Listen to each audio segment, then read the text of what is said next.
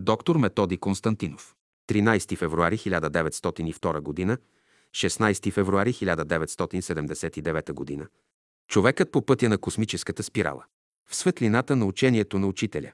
Документален магнетофонен запис. София 1974 година. 28. Връзката между самосъзнанието и свръхсъзнанието. Както подчертахме по-горе, учителят правеше своите опити в своята лаборатория чрез малката група, която беше представена от Георги Радев, проводник на силите на свръхсъзнанието. Михаил Иванов, като представител на самосъзнанието и Мара Граблашева, представител на общественото мнение, което е критерий и фактор в света на самосъзнанието. Ще се опитам да направя психологически анализ на тези три личности, върху които учителят в момента правеше своите опити, които в последствие ще се разпрострат в обществото, после в народа и най-сетне вълната ще премине в цялото човечество. Това е пътят на скачените съдове. Специално Мара Граблашева, като съзнание в настоящето си прераждане, се родила в средата на ръководните фактори, които са имали претенции да ръководят общественото мнение, изобщо да бъдат пътеводителите на един народ. Връзката и с учителя и школата събуждат в нея едно велико качество – качеството на различаване. Това качество има като предпоставка една закръглена интелигентност, въоръжена с един критичен поглед. В лицето на учителя тя намира своя идеал, тя вижда как той, със своята светлина, разкрива фалша и лицемерието на общественото мнение. Също така, тя схваща несъстоятелността на самосъзнанието, което издига личността в култ, център, източник на един нереален свят. Тя чувства, че обществените форми, в които е потопено човешкото общество, ще претърпят редица трансформации, тъй като те не отговарят на новите изисквания на времето. От друга страна, влизайки в контакт с мен, който носех бунта към обществения фалш, бунта към неправдите и социалната несправедливост, в нея още повече се повиши този устрем към освобождаване от обществените форми. Нейният съпруг, Величко Граблашев, който се намираше под влиянието на Михаил Иванов и даде добър урок да види в една кристализирана форма крайният предел на самосъзнанието. Граблашев бе подлъган от ясновидството му и плати с разочарование за своята наивност. Михаил Иванов следваше в университета педагогика. От друга страна, четеше популярна окултна литература, която събуждаше в човешкото съзнание една гордост. Той беше по този начин наметнал мантията на някакъв чародей, който може да прониква в съдбините на хората, даже и да смята, че има онази магична сила, да въздейства върху техните съдби. Трябва дълбоко да подчертаем, че ние тук разглеждаме личността, специално неговата, като един актьор, който става изразител на цяла една категория съзнания, на една минала култура, която е изгубила всякакъв вътрешен духовен потенциал и е останала в света на формите като една реликва. Каква голяма разлика съществува между великия свят на свръхсъзнанието и света на самосъзнанието?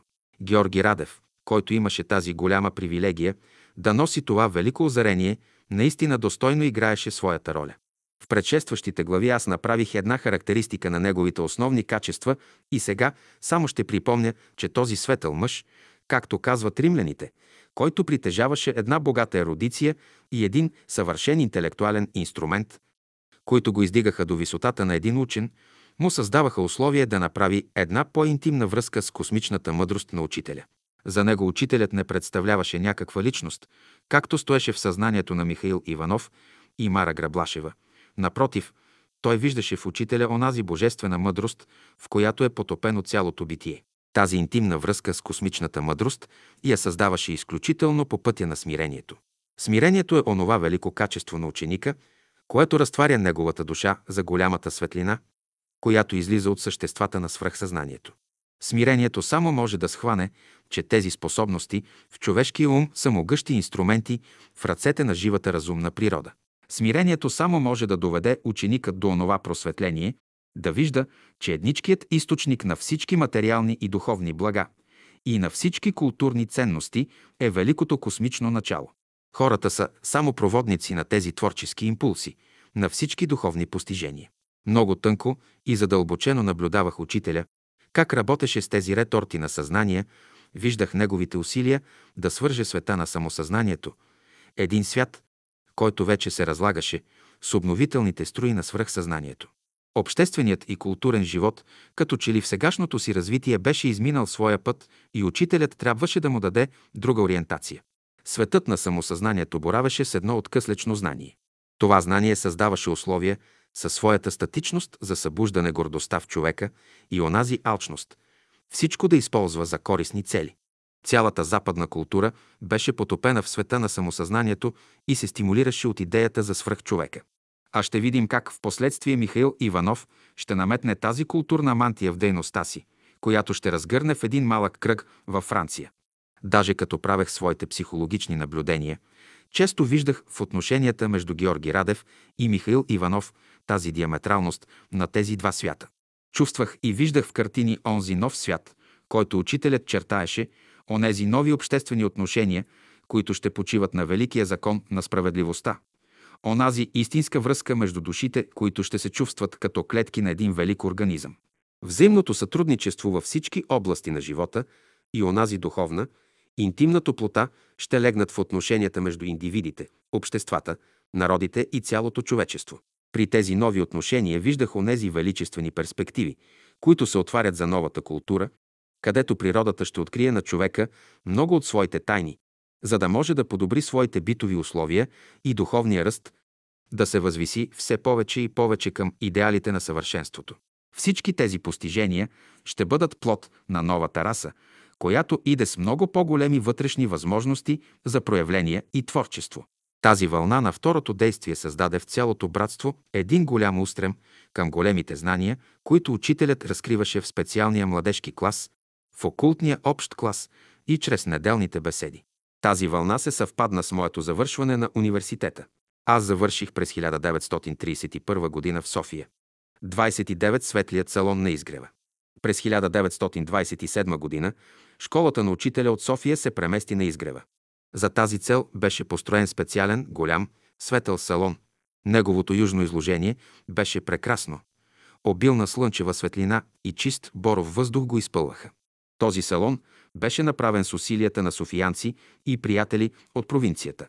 С такава любов, с такова усърдие, под чудните мелодии на учителевите песни, беше поставена всяка града, всяка тухла и керамида. За братството това беше голямо събитие. В ранна сутрин, всяка сряда се състоеше беседата на общия клас, в петък, на специалния и в неделя сутрин, в 5 часа, утринни слова и в 10 часа преди обед, неделни беседи. От всички краища на София идваха с голяма радост учениците на учителя. След беседа, около изгрев слънце, на красивата поляна се играеха упражненията на паневритмията. Стройните редици под оригиналните мелодии на упражненията представляваха много красива гледка. Даже някои от упражненията от паневритмията едновременно се пееха с текстове, чието съдържание напълно се покриваше с хубавата музика. С салона изгревът доби още по-интересен вид. Словото на учителя се почувства много по-силно, бликащо от неговата велика мъдрост. В живота на изгрева, който беше изпълнен с любов и красиви отношения между братята и сестрите, чрез школата протече токът на светлата мисъл, който тонира атмосферата в духа на едно задълбочаване, на една звездно-небесна медитация. Приятелите така свикнаха да идват на изгрева, да слушат беседите на учителя, че за всички това бяха най-хубавите моменти, които им носеха вдъхновение за творчество и духовен подвиг. Изобщо изгревът постепенно стана най-важният мистичен и културен център на братството. Цялата духовна дейност, изразена чрез беседите, музикалните упражнения на паневритмията, съборите, празниците на равноденствията, концертите, всичко това ставаше на изгрева. Изгревът стана духовен символ и знаме на братството. Учителят се премести да живее на изгрева. Това беше едно от най-крупните събития в братството. Това събитие приготовляваше третото действие в школата на учителя – когато вълната на истината ще открие перспективите на свободата, която е единствената изразителка на божествената пълнота. Аз, когато дойдох през 1922 година на изгрева, поляната бе купена от слугата на английския журналист Балчер. От един комунист закупиха съседните места. Казваше се Гранчаров, който беше много известен в село Дървеница. Наистина учителят не позволяваше да се правят големи сгради. Затова ние първоначално ползвахме палатки, а след това си построихме бараки. Имаше известна романтика и идилия, но импозантност той не позволяваше. Аз си обяснявах това по два начина. Пример. Моят баща направи една триетажна къща в Казанлък, която искаше да я направи преди това горе на изгрева, за да има място и за мен. Но учителят категорично ми заяви, на теб не ти трябва апартамент. Ти ще живееш в томовете, в книгите. Каза ми неща, за които нямах представа, че след време ще пише книги. Тогава съм бил младеж на 20 години.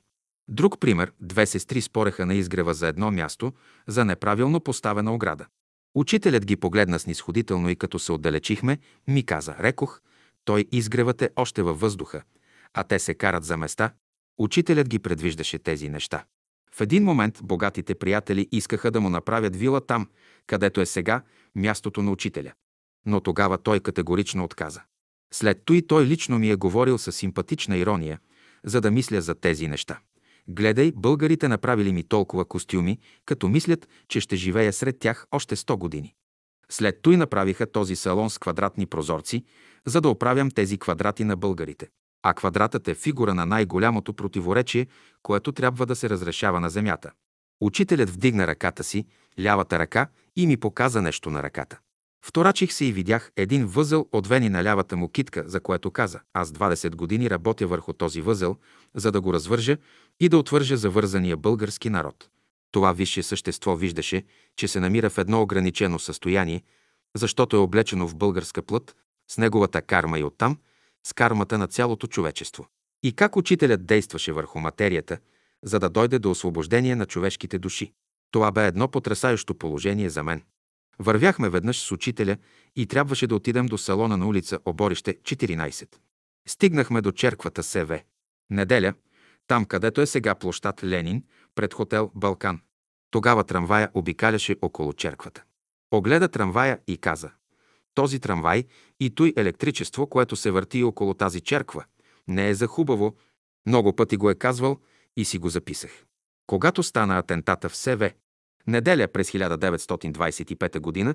и същата черква хвъркна във въздуха. Това никак не ме изненада. Учителят виждаше нещата и говореше с алюзии, за да има човек самостоятелна мисъл. Учителят каза веднъж така – пътят към Бога ще го направят учените хора. Значи не духовните хора, не разните там окултисти и тем подобни, дори не и света, а ще го проправят учените хора.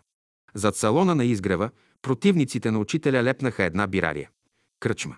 Най-напред беше на един югославянин, а после някакви българи я купиха. Трябваше да се яви светът на контрастите. Винаги при голямото добро идва и голямото зло. Затова учителят никога не реагираше така остро към тези неща. Изучаваше и двете сили на доброто и злото и ги направляваше. Още на първия събор той каза «Аз знам всичко.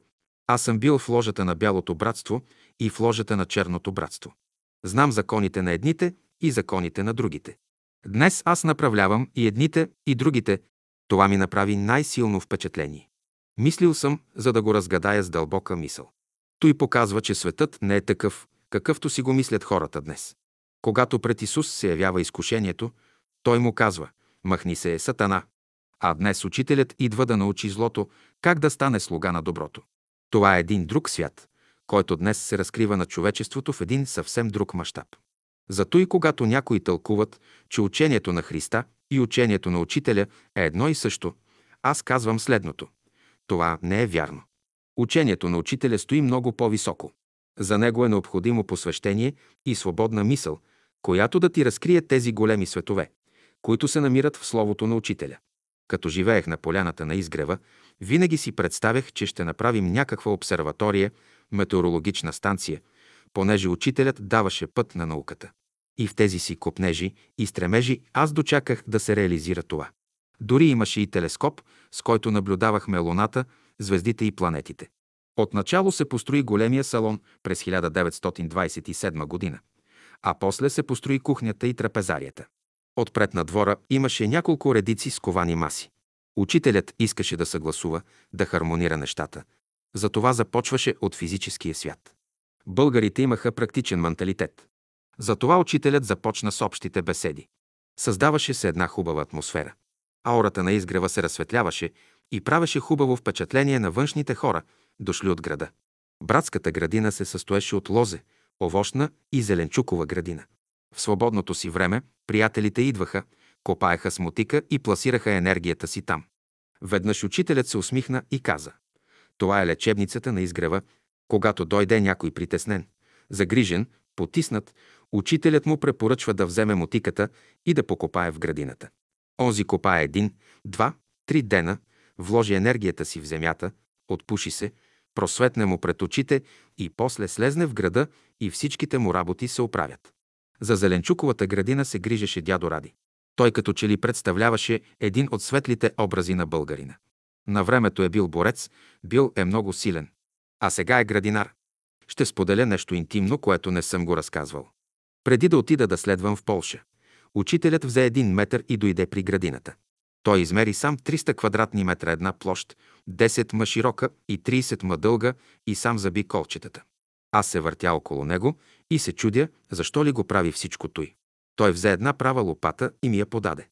Докато не прекопаеш и разработиш това място, но така да го обработиш, че да бъде готово да се насъди, няма да имаш паспорт, за да заминеш за чужбина, показа ми на каква дълбочина да го изкопая, като сам направи първата копка. Понеже аз произхождам повече от интелектуалните страни, затова аз странях от физическата работа да копая. Обикновено ходех, разхождах се из гората, седях на маса, седях на стол, размишлявах, четях книги, докато другите работят. С други думи, не обичах физическата работа. Но сега нямаше как, трябваше да го прекопая това място. А колчетата ми изглеждаха от черни, по-черни и си ги представях като гранични камъни, които ограждат границите на България. Нямаше как, трябваше да копая. Странно беше, че всички ми се чудеха как съм се хванал да работя. От сутрин до вечер те ме виждат, че работя. Те идват, поглеждат, запитват ме туй онуй, но аз мълча, с никого не споделям. Дойдоха до мен, гледат ме, но никой не пожела да ми помогне. Никой не си прави думата за работа. Аз зная, че това е задача от учителя и че трябва да я изпълня, защото няма да получа паспорт и няма да има следване в чужбина. Всички се чудят, недоумение голямо. Накрая доста се уморих, защото го копаех на голяма дълбочина. Дойде дядо Ради да ме види какво правя. Разбра, че го копая много дълбоко. Помолих го да ми помогне. Той дойде, помогна ми и двамата го изкопахме. Докладвахме на учителя. А той с едно удовлетворение каза. Сега можеш да идеш да си извадиш паспорта и да заминеш за чужбина. Той много силно впечатление ми направи. След години разбрах тайната на тази магическа операция. Целият изгрев изчезна, а останаха само тези 300 квадратни метра, които сам учителят с колчета заби, с които ги очерта, а аз трябваше да ги изкопая. Тази площ от 300 квадратни метра се намира точно там, където е мястото на учителя, където е положено и погребано тялото му. Хайде сега, дайте си обяснение. Това беше символ, че само една малка част от изгрева ще остане. Като че ли, тогава учителят направи една магическа операция и аз трябваше да разкопая това място, което единствено ще остане на изгрева. И когато взеха всички места на изгрева и той бе разрушен, остана само това място, където е положено тялото на учителя, което той сам си го огради с колчета. Аз това го пазех като една тайна в душата си. Но сега ви я предавам, за да знаете как са нещата и че учителят всичко сам движеше десетки години напред. Ще споменем нещо за дядо Ради. На времето имаше един скулптор Николов. Той хареса фигурата на дядо Ради и го помоли да му позира, за да направи паметник на патриарх Ефтимий. Дядо Ради се съгласи, след като получи разрешение от учителя. Един ден този скулптор идва на изгрева, метва една мантия на плещите на дядо Ради и го фотографира отляво, отдясно и отпред. Днес действително истинският образ на дядо Ради е въплатен в този паметник, който за вас е патриарх Ефтимий, а за нас – дядо Ради. А връзката между двата образа е следната. Учителят заяви следното. Дядо Ради е прероденият патриарх Ефтимий. Какви са отношения на образи и паралели на епохи? 30 пътят на истината, великото посвещение. При новото трето действие на сцената трябваше да се явят новите актьори. Третата страна на малкия и големия кармически триъгълници трябваше да се активизира. Тя символизира волевото съзнание в човека. При това действие външната, културна, стопанска и политическа атмосфера, както в България, така и на световна почва, беше много тежка. Специално българският народ минаваше през най-тежките страници на своя път. Кармата, както видяхме най-напред, премина през първата вълна – емоционалната и духовната страна. Втората вълна премина през интелектуалното съзнание, през ръководените фактори на страната, а третата вълна премина през самите среди на народа. Действително годините 1928, 1929 и 1930 бяха наистина тежки за народа. През 1928 г. българският народ изживява едно голямо катастрофално земетресение, което нанесе много тежки стопански щети. За земетресението учителят публично заяви в София, ако има 10 човека праведни, то тази катастрофа ще се избегне. Земетресението разтърси Пазарджик, Търговище, Пловдив, но София остана читава. После разбрахме, че има неща, които не са фатални. Значи човешкото съзнание упражнява влияние върху природните явления. То е нещо ново, което за един малък научен ум, който борави само с фактите, мъчно може да асимилира тези неща. Тук вече трябва погледът на един мистик, на един окултист, за да разбере тези връзки. Метеорологичните явления не са плод само от космическите явления, които идват от планетите и от космоса, но са и резултат от самата Земя, от съзнанието на хората, които са източник на електромагнитни вълни, които действително отиват в пространството и се връщат. През 1928 г. също настъпиха неимоверни студове. Извън тези природни стихийни бедствия, в политическия живот настъпи голямо разложение. Обществените сили бяха насочени една срещу друга, непрекъснати атентати, обществени вълнения, изобщо общата атмосфера можеше да се характеризира като една всеобща народна безпътица. Същото положение царуваше и в цялото световно стопанство, както и в международната политика. При тази сгъстена атмосфера за българския народ и за цялото човечество започна третото действие в школата на учителя. Един от главните актьори, Кузман Кузманов, който беше гимназиален учител в Казанлък, трябваше да дойде да живее на изгрева. Ще спра специално вниманието си върху тази крупна индивидуалност, тъй като тя не само сега, но още от юношеските ми години играеше твърде голяма роля в моя живот. Този мой съученик, един от най-преданите ученици на учителя, беше избран от учителя да изрази една от големите идеи в великото посвещение в истината. Външно той беше висок, слаб, рус, с хубави сини очи, продълговато лице, с високо чело, на което блестяха в коронната част чрезмерно развитите философски центрове. Така добре построена главата му, особено в коронната и част, сочеше за един висок морален устой. Този морален устой имаше за основа уравновесени чувства и една закръглена интелигентност. Той представляваше една хармонично развита личност, която имаше три главни характерни белези. Една широта, която според учителя дава стабилност на характера. На второ място – дълбочина, която дава активност и предприемчивост и най-сетне. Моралната височина на главата, която дава стремеж и полет на човешкия дух. Независимо от тези високи качества и добре развити способности, с които беше надарен, за сметка на това той имаше едно разклатено здраве. Природата като че ли го беше поставила в една реторта, където трябваше да изработи, като резултат на така построения характер, една от могъщите сили на волята – търпението. Според учителя търпението най-трудно се добива, потребни са много прераждания, докато човек изгради тази могъща сила в себе си, която се явява като отроба, в която се раждат и отглеждат идеите. Наистина, без търпение не могат да се изразят на физическия свят благородните чувства, идеи и идеали, които разкриват един дълбок потенциал за едно всестранно творчество. Кузман беше студент по философия и след като завърши университета, стана учител за известно време в родния си град – Казанлък, докато беше призован от учителя да дойде в София. Външен повод да дойде в София беше разклатеното му здраве, а всъщност дълбоките причини се криеха в това, че трябваше да играе ролята, която му предстоеше в големия кармичен триъгълник, свързан с цялото човечество. Така беше наредено, че Кузман трябваше да живее с мен в една стая. Този близък контакт беше крайно необходим, тъй като в новата идейна реторта, освен него и мен, се прибавяше и съзнанието на сестра Гина Гумнерова, която трябваше да играе ролята на волевата страна в малкия кармичен триъгълник, който беше свързан с съдбата на българския народ. Тази жена, която беше завършила образованието си в един френски пансион, представляваше един интересен екземпляр, разглеждан от социална и психологична страна. Тя беше една от най-популярните сестри в България, тъй като учителят живя дълги години от тях и първите идейни насоки на учението се родиха в нейния дом, където учителят всяка неделя изнасяше своите беседи. Тя представляваше един крайно практичен тип, с слабо религиозно чувство и с един белег в едното си око, който даваше указание, че е в разрез с великия принцип на истината. Тя изживя, Трагично решението на учителя да напусне нейния дом и да се пренесе на изгрева. Това и наложи да идва горе на изгрева, за да бъде действително в стил със своята роля. В школата тя представляваше екранът, върху който стрелките сочеха докъде е дошъл българският народ в своето духовно, културно и морално отношение.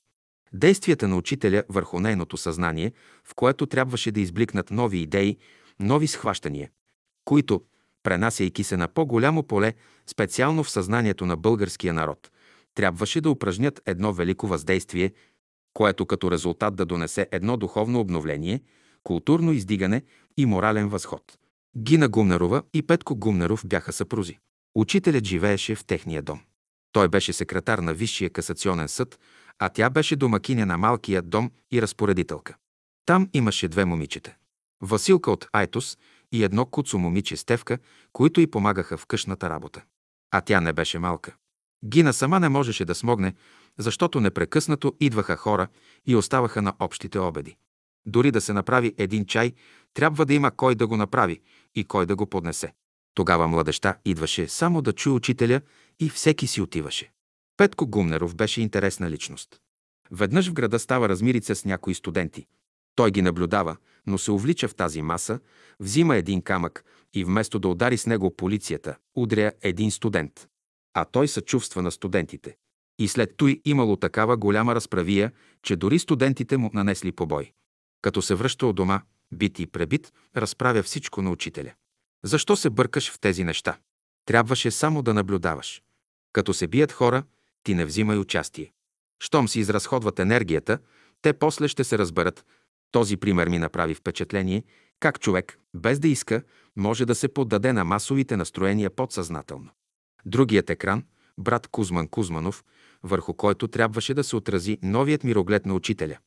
От своите морални ценности той трябваше да даде отражение върху съзнанието на българския народ. Действително в школата на учителя започнаха да се пишат нови страници, които са свързани с великото посвещение в храма на истината. Надписът на този храм на истината учителят го е издълбал чрез следните формули. Истината е това, в което любовта и мъдростта действат съвкупно. Истината. Това са плодовете, които постоянно озряват на дървото на живота. Истината е крайният резултат на вечността. В тази нова, малка идейна реторта, учителят започна своите опити и той разкри една нова природа на своя велик равностранен триъгълник. Тази страна е символ на тази велика истина, за която всяко живо същество копнее и непрестанно се стреми към нейната космична пълнота. 31. Няколко бележки. И на друго място вече бяхме казали, че в настоящия труд няма да се спираме върху някои теоретически обяснения, тъй като много от въпросите, които тук застъпваме само по същина, са разгледани подробно в следните книги. Учителят. Учителят и школата, новата култура през епохата на Водолея, разговорите при Седемте Рилски езера. Между многото окултни школи, както в древността, през средните векове и сега, някакви дълбоки различия по отношение гледището им за строежа на човека в духовно отношение и по отношение на неговата еволюция не съществуват. По-скоро може да се каже, че термините, с които се окачествяват едни и същи същности, се различават повече по формата, отколкото по отношение на съдържанието. Това много лесно може да се констатира, особено този, който разполага с по-голяма литература. Но за това се изисква една строга обективна критичност, иначе човек рискува да изпадне под влияние на дадено течение, което има малки допирни точки с самата реалност. В този труд, по отношение на тази терминология, ще си служим с последните употребяващи се изрази и наименования, било в науката или по-специално в модерната психология. По отношение вътрешния строеж на човека ние ще си служим с тези три израза – емоционално съзнание, интелектуално съзнание и волево съзнание. Или още по-конкретно и образно, както учителят ги употребяваше в своите беседи – сърцето, умът и волята. Също така, за трите висши светове ще употребяваме изразите – любов, мъдрост и истина. Това са трите принципа, върху които е изграден мирогледът на учителя, или тази троичност, върху която е изграден целият космос, както го нарече учителят, есенциалния свят. В словото на учителя, неговият език е своеобразен и неповторим. Той употребява и си служи с терминология, в която влага друго ново съдържание. В неговото слово има думи, които имат друго съдържание, което няма никъде в окултната литература. Той употребява нови думи с нова терминология. Това е капитален и важен въпрос. Беседите на учителя са толкова много, че той веднъж ми каза, че човек, ако ги прочете три пъти, ще си изработи своето духовно тяло. А те наброяват над 7500. Една аналогия. Ако едно дете се роди и бъде поставено да спи само един ден в една от стаите на университета Ломоносов в Москва, и ако във всеки следващ ден приспива в поредната стая, то докато изреди всички стаи, ще стане на възраст 20 години. То е същата аналогия и с беседите на учителя. Ако се прочете по една беседа за един ден, което е много нещо, то за да прочетеш всички беседи, ще ти трябват 20 години. Ако ги прочетеш три пъти, значи ще ти трябват 60 години да четеш по една беседа на ден. Да, но човек такава литература започва да чете, когато стане на 20 години. Значи до 80 години човек трябва да чете по една беседа на ден. Това не е малко, а дори много. Зато и за беседите си учителят казва. Аз понякога в една беседа изнасям две-три основни мисли, които са окултни закони. Ако ги намерите и ги научите, и след това ги приложите със себе си, ще си спестите труда на 25 000 човешки години, докато я намерите, тази основна мисъл и я реализирате. По този начин ще съкратите времето, затова е много мъчно за един външен човек да чете беседите на учителя. За него това е нещо обикновено и неправещо впечатление. Но за един посветен човек, той вижда в тези обикновени неща грандиозни величини. Учителят казва, ако имаш известно неразположение, ти ще отидеш при Еди, кое си вековно дърво. Ще облегнеш гърба си на него и ще почерпиш енергия от него. А притеснението, което имаш, ще го предадеш на него и то с корените си ще го препрати надолу в земята и след това листата на клоните ще го изхвърлят в висините. За един астролог и посветен е знайно, че това дърво е свързано с известни космически енергии и с планетите. Знайно е, че тези центрове от човека, които дават тези болезнени състояния, са свързани и с дадени енергии. Зато и когато го изпращат при той дърво, той го изпраща при тази първична енергия, за да вземе от нея и да се тонира. Зато и когато говореше учителят за някои обикновени неща, като че ли се явяваха някакви контрасти. Но това са неща за един посветен човек. Тук не се налага един мироглед, предварително приготвен, който да му служи. При превода на терминологията на чужди езици. Това е много сложен въпрос. Ние сега правим само увод и въведение към учението. Ние сме много малки за него. Трябва да дойдат големите народи с техните велики умове, за да разработят тези грандиозни богатства в Словото на Учителя. В бъдеще те ще преведат беседите на Учителя. А българският народ е много малък за такова нещо. Затова учителят казва, че школата на Бялото братство не може да се побере нито в българския народ, нито в американския народ, нито в френския народ, защото тя е навсякъде. Тя има космически характер. Трябва големи умове да дойдат и да проучат Словото на Учителя. Налага се да подчертаем, че за нас не съществуват някакви невидими светове. Само поради това, че нямаме съответните органи, с които да влезем в контакт с тия невидими същества. Учителят по този въпрос прави следното сравнение. Защо ние не виждаме висшите същества? Бързината, с която се движат висшите същества е толкова голяма, че бързината на светлината за тях представлява нещо като бързината на волската кола, с която се вози човека. С тези кратки бележки ние откриваме едни малки скоби, за да бъдем улеснени при излагането на следващите глави в настоящия труд. 32 синът на учителя.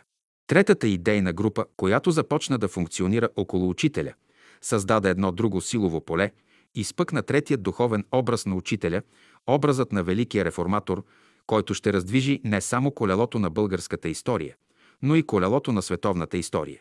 В тази атмосфера в мен се развиха нови центрове, които разкриха непознати за мен светове. Въпреки, че съм чел в окултната литература за тълкованието на тези центрове, както този при веждите, наречен Третото око, който събужда ясновиждането и центърът, който се намира при върха на човешката глава, наречен Хилядолистник. Нямах някакви ясни представи за всичко това, което се говореше за тях в тази специална литература. Приятелят ми Кузман, още като ученици в нашия роден град Казанлък, четеше усилено тази окултна литература, която третираше именно тези въпроси. Но за развитието на тези центрове по-долу ще спомена известни факти, които ще хвърлят светлина върху тези мощни, окултни сили, скрити дълбоко в човешкото естество. Именно в тази малка идейна среда учителят разкри своя мощен гигантски образ на онова висше благородство, на онова велико откровение, на онази голяма красота, която единствено може да излъчи само великият принцип на истината. Светът на истината действително може да се прояви чрез тези два центъра. Центърът на ясновиждането и центърът на хилядолисника, който представлява вратата на невидимите светове. Ще си позволя да разкажа в това направление само една моя опитност, след като, разбира се, учителят беше събудил тези два центъра в мен. Един ден, слизайки от изгрева с един от моите съученици, Асен Арнаудов, с един стар автобус, чието врати бяха направени от плътно желязо, когато се качвах последен, едно дете на около 10 години така силно блъсна вратата, че пръстът ми на дясната ръка, най-малкият, остана между рамката на вратата и самата врата. Тази част на ръката е най-чувствителна и в този миг аз веднага си представих образа на Исуса, който беше разпнат на кръста с гвозда и върху ръцете, спомних си за онзи момък през средните векове, който пред съда на инквизицията спокойно поставил своя пръст върху горящата свещ, за да им докаже силата на своя дух и че няма да се оплаши от горящата клада, която му готвят. Тези два случая ми дадоха сила да взема твърдото решение да изпитам мощта на човешката воля, дали е в състояние да обоздае болките на плътта. В този момент помолих да отворят вратата и като си извадих пръста, той беше разбит до коста и облян цял в кръв. Запазвайки самообладание, моят приятел ме заведе да ме превържат в една от близките аптеки. Докато ме превързваха, аз пазех пълно спокойствие, без да издам нито звук. Излизайки обаче от аптеката, аз паднах на улицата и изглежда, че моето тяло, въпреки силата на моя дух, не можа да издържи вибрациите на това силно нервно напрежение. Кое е характерното в този епизод, който може да се случи с всеки човек? Това може би беше една лекция от капитално значение. Всичките томове, прочетени от мен по тези въпроси за невидимите светове, за окултните центрове, нямаха това съдържание, както съдържанието на преживения момент. Теорията, която знаех, трябваше да премине на практиката, за да бъде напълно изгонен от мен духът на атеизма. Падайки, аз почувствах как моят астрален двойник, като някаква риза от края на моите нозе започна да се нагъва по моето тяло и постепенно, вървейки от всички окултни центрове, достигна най-после до центъра на хилядолисника, за да напусне моето физическо тяло. В този момент аз изпитах един екстаз, какъвто не може да се изпита от никакви земни удоволствия, от никакви молитвени настроения, от никакви духовни преживявания и откровения. Това беше едно такова велико освобождение, че човешкото перо не е способно да го изрази. Съзнанието ми беше толкова будно, че даже в този миг си спомних и думите на учителя, които много пъти е казвал в своите беседи. Ако ви кажа методите, чрез които да излизате от своето тяло, след като излезете, нито един няма да се върне назад. Какво видях в този момент? Видях най-напред моето физическо тяло, простряно на земята, и след това, излизайки от атмосферата на земята, видях земята като някакъв гигантски аквариум, в който бяха потопени всички материци, планини, реки, дървета, цветя, зверове и хора. Отдалечавайки се още по-нататък, земята изчезна от моя поглед и навлязох в едни вълшебни приказни светове, където се кръстосваше светлината на много разнобагрени слънца. Такъв велик полет имаше духът ми, такава неизказана красота ме заобикаляше, че и четката на най-гениалния художник не можеше да изрази една милионна част от нея. Това състояние не продължи дълго време. Аз отново трябваше да се върна, откъдето бях излязал. Приближавайки се към моето тяло, се извърши обратния процес. От центърът на моя хилядолисник отново постепенно наместих моят етерен двойник в моето физическо тяло. Всичките представи, които имах за моята личност, отново се възстановиха. Като калейдоскоп се занизаха представите и преживяванията на моята малка ограничена личност. Това преживяване може да се сравни, както когато съдът произнася смъртната присъда на даден човек. Такава пустота, такъв вътрешен студ, такава немощ почувствах в този момент, след като се върнах в тялото си. Тази моя опитност ми хвърли такава обилна светлина, че да бяха се събрали всички професори, заедно със своите теории и всички философи, нито за секунда не биха ме разколебали в това, което почувствах и видях. Моята крайна критичност, моят неоправдан скептицизъм и логиката на моя ум действително бяха победени. Това излизане от човешкото тяло и възвръщане към неговата индивидуалност, когато човешкото естество се слива с тези светове. То тогава човек не се вижда като нещо отделено. То тогава той е част от космоса. През цялото това време, до простряното ми тяло на земята, стоеше Асен Арнаудов и го пазеше. Асен Арнаудов по-късно стана професор в консерваторията на инструмента арфа. Той изигра една голяма роля за записване музиката на учителя. Имаше той качество, че когато чуе една мелодия, веднага можеше да я запише, т.е. да я нотира. Никой един от нашите музиканти на изгрева нямаше тази способност. И да се запишат тези песни, да се нотират, до голяма степен се дължеше на Асен Арнаудов. Включително и за записване на паневритмията. Учителят обръщаше специално внимание на неговата подготовка. Дори стана причина той да отиде и да завърши в Мюнхен обучението си на арфа. И след това му се отвориха пътищата в целия свят. След 1945 година, когато комунистите бяха сложили възбрана за напускане на страната. 33. Третият приятел. Ще се помъча да характеризирам, да проникна във вътрешния свят на третия мой приятел. Наистина тези трима мои приятели, чрез които учителят чертаеше трите велики творчески вълни в школата, представляваха три колективни течения, или фигуративно казано, животът на трима адепти. Първият Георги Марков даваше израз на онази поетичност и мистичност, свързани с дълбочините на звездното небе. Той беше олицетворение на онзи копнеж за нов живот, за един свят, където любовта, хармонията и красотата ще царуват. Напротив, вторият ми приятел, Георги Радев, имаше чертите на онзи адепт, който чрез силата на своя ум искаше да проникне във формите на живота, да разбере законите в светлината на великата мъдрост на учителя. Докато третият, Кузман Кузманов, носеше съзнанието на онзи, който има силно повишено социално чувство и трезвен реалистичен поглед за нещата, той непрекъснато търсеше връзката между мистичния Ориент и рационалистичния Запад. Той искаше да направи онази висша хармония, да хвърли онзи идеен мост между мистичното съзнание и съзнанието на окултиста.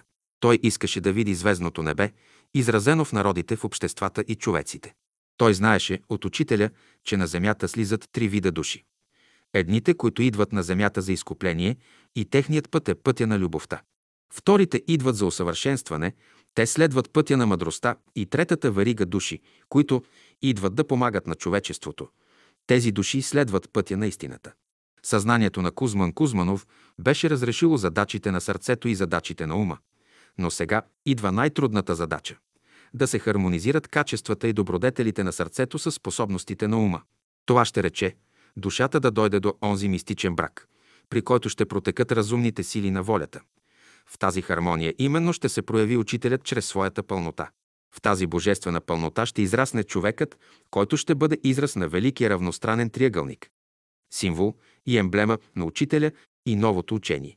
Тази трудна задача в малката група на третото действие беше поставил учителят за разрешение, която даде дълбоки отражения в беседите на учителя. Учителят се проявяваше като творчески реформатор, който дава нови скрижали на народите и човечеството. Тази задача беше свързана с великите мистерии на истината. Човечеството в своя дълъг път на развитие е минало през мъчението, чието закон на постъпване е било насилието. Това беше светът на старозаветните. Също така е минало през стъпалото на правото или през новозаветния свят. Сега настъпва в третото стъпало – стъпалото на справедливостта или стъпалото на божествената правда. Тези три етапа са били крайно необходими, за да може човешкото съзнание да се подготви, да се издигне, да възприеме любовта в идващата нова епоха на шестата раса. Като предвестник на тази нова епоха, учителят слага справедливостта. Той казва, докато не бъдете справедливи, няма да се научите да мислите, да чувствате и да действате правилно. Без справедливостта не могат да се проявяват любовта, мъдростта и свободата. Абсолютната справедливост трябва да бъде идеал за вас, за да могат всички божествени добродетели да дойдат във вас. Справедливостта усилва дарбите и способностите на човека. Тя носи вътрешен мир и спокойствие. Когато справедливостта се прилага, престъпленията са невъзможни. Справедливостта подобрява живота. Действително при този преход между старата епоха, която си отива в архивите на историята, и новата, която младенчески възрастява идеята за справедливостта и правдата, извършват своята подготвителна работа. Сега има едно много важно знание, което не е достъпно нито на учените, нито на окултистите да го знаят. а то е да виждат във всеки момент, чрез символите, как те ще се проектират в бъдещето. Пример. Сега ние говорим в този момент за онзи красив свят, в който ще възтържествува справедливостта и точно когато говорих и записвах на магнетофонна лента над небето, над нас се явиха самолети и започнаха да ни заливат със своя реактивен шум и да заглушават записа ни. Това показва, че не са разрешени кармичните възли в този народ. И докато дойде този прекрасен свят, когато чакаме, ще има да говорят още самолетите от небето с техните уръдия и бомби. В този период на третото действие в школата на учителя започна да озрява идеята за разрешаване на социалните проблеми почти във всички народи.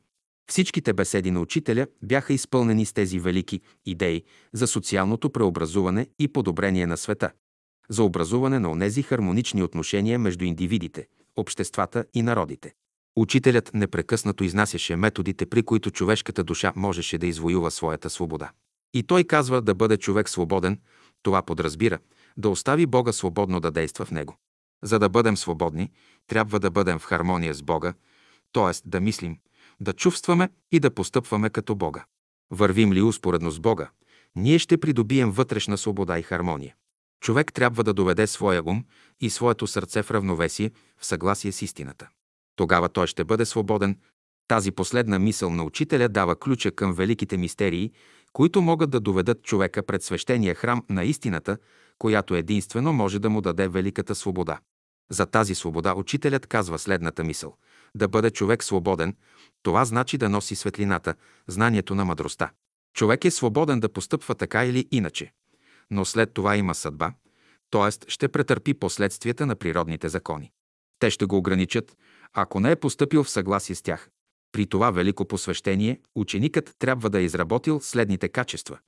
Той трябва да има на първо място онази велика кротост, която единствено изтича от великия извор на любовта, да има онова велико смирение, което се явява единствено в светлината на мъдростта и най-сетне да има най-могъщото качество – търпението, което е резултат от озарението на съвършената истина. В този чуден свят, казва учителят, свободата е необходима за вътрешния растеж на онзи виш идеал, към който се стремим. Когато почувстваш свободата, тази тежест, която усещате в душата си, ще изчезне. Вие ще почувствате един мир, едно разширение и всички благородни заложби на вашето естество, които от хиляди години чакат благоприятни условия, ще израснат. Душите на изкуплението минават през пътя на малките мистерии. Път, в който любовта е най-голямата проява на новия живот. Душите при усъвършенстването минават през тесните пътеки на мъдростта, докато душите, които идват да служат на човечеството, следват неизменния път на истината. Когато човек е в присъствието на третата категория души, той изпитва едно неизразимо състояние – невинността на душата, онова велико целомъдрие към първата причина на битието, онзи неудържим копнеш на мъдростта и неизменността на съвършената истина. 34. Астрокосмична синтеза. Разговорите, които имахме с учителя Кузман Кузманов и аз, бяха наистина цели откровения. Учителят се явяваше пред нас в своята пълнота.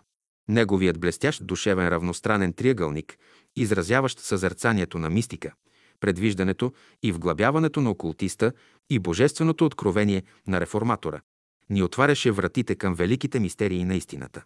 За пръв път учителят започна да ни говори за онази нова наука, която ще бъде разработена от светящата шеста раса. Тази наука ни разкрива великите мистерии. Човек вижда в себе си отразено цялото звездно небе, същевременно и великото знание на мъдростта. Той чувства всички центрове в своята глава като системите, които съществуват в звездното небе и започва да чувства великия пулс на живота. Чудната хармония в битието и по този начин тръгва смело по пътя на божественото съвършенство. Народите, обществата и хората, той ги чувства в себе си като системи, органи и клетки. Ние няма в подробности да се спираме върху тази наука, защото тя е дадена в генералните си линии в книгата Новата култура в ерата на Водолея. Тук само ще подчертаем, че третият вид души, които идват да помагат на човечеството, са успели да превият врата на звяра в себе си, да обоздаят своите страсти и желания. С други думи, те са завършили еволюцията на своето сърце, чрез хилядите си прераждания са закръглили способностите на своя ум и чрез ключа на търпението са изработили една диамантена воля, която има един идеал – да бъде непрекъснат сътрудник в великото дело на своя учител. Тези души са султа на земята, те са изразители на дълбокия смисъл на живота. Тях ще ги познаем по три елемента. Те носят в себе си чара на любовния магнетизъм, магичното въздействие на дълбокото знание и неизказаната красота на истината. В техния поглед се чете искреност, чистота, невинност, същевременно имат чертите на онази крайна интелигентност, на изисканата справедливост и на онова високо благородство. При тези души, в тяхното присъствие човек чувства устрема и потика на творческото вдъхновение. Тихият и скромен ученик на учителя Кузман Кузманов най-добре го разбираше. Докато някои от учениците се бореха със своите слабости и страсти, други, с тъмните облаци на съмнението, то от варигата души на Кузман Кузманов търсеха с неудържим копнеж не само да чуят вътрешния глас на своя учител, но и да видят неговия образ като космична същина в милиардните слънчеви системи, милионите души, които образуват народите и в великите идеали, които са главните пружини за всеобщия прогрес на живота. В този център, в който още беше скрит, често в разговорите присъстваше и сестра Гина Гумнарова, която се бореше с наследствените отрицателни черти на българския народ. Тя най-вече имаше да се справя с задачата на користолюбието, порок, който трябваше да бъде заменен с онова безкористие, което носи сила за човешкия дух. В тази малка група учителят изработваше новите форми, които трябваше да легнат в отношенията на хората. Новите социални идеали на справедливостта, на честност, крайна интелигентност и високо благородство. Особено в специалния клас, където лекциите добиваха характер и подготовка за влизане в великите мистерии на истината. Учителят щедро раздаваше и разливаше дълбоките знания в общия клас, даваше методи за придобиване търпение, най-важният ключ, с който се отварят дверите на истината, а в неделните беседи чертаеше новия свят света, в който свободата ще царува и на всяко същество ще бъдат дадени необходимите условия за неговия външен и вътрешен растеж. Лайт мотивът в този период на неговите беседи беше следният.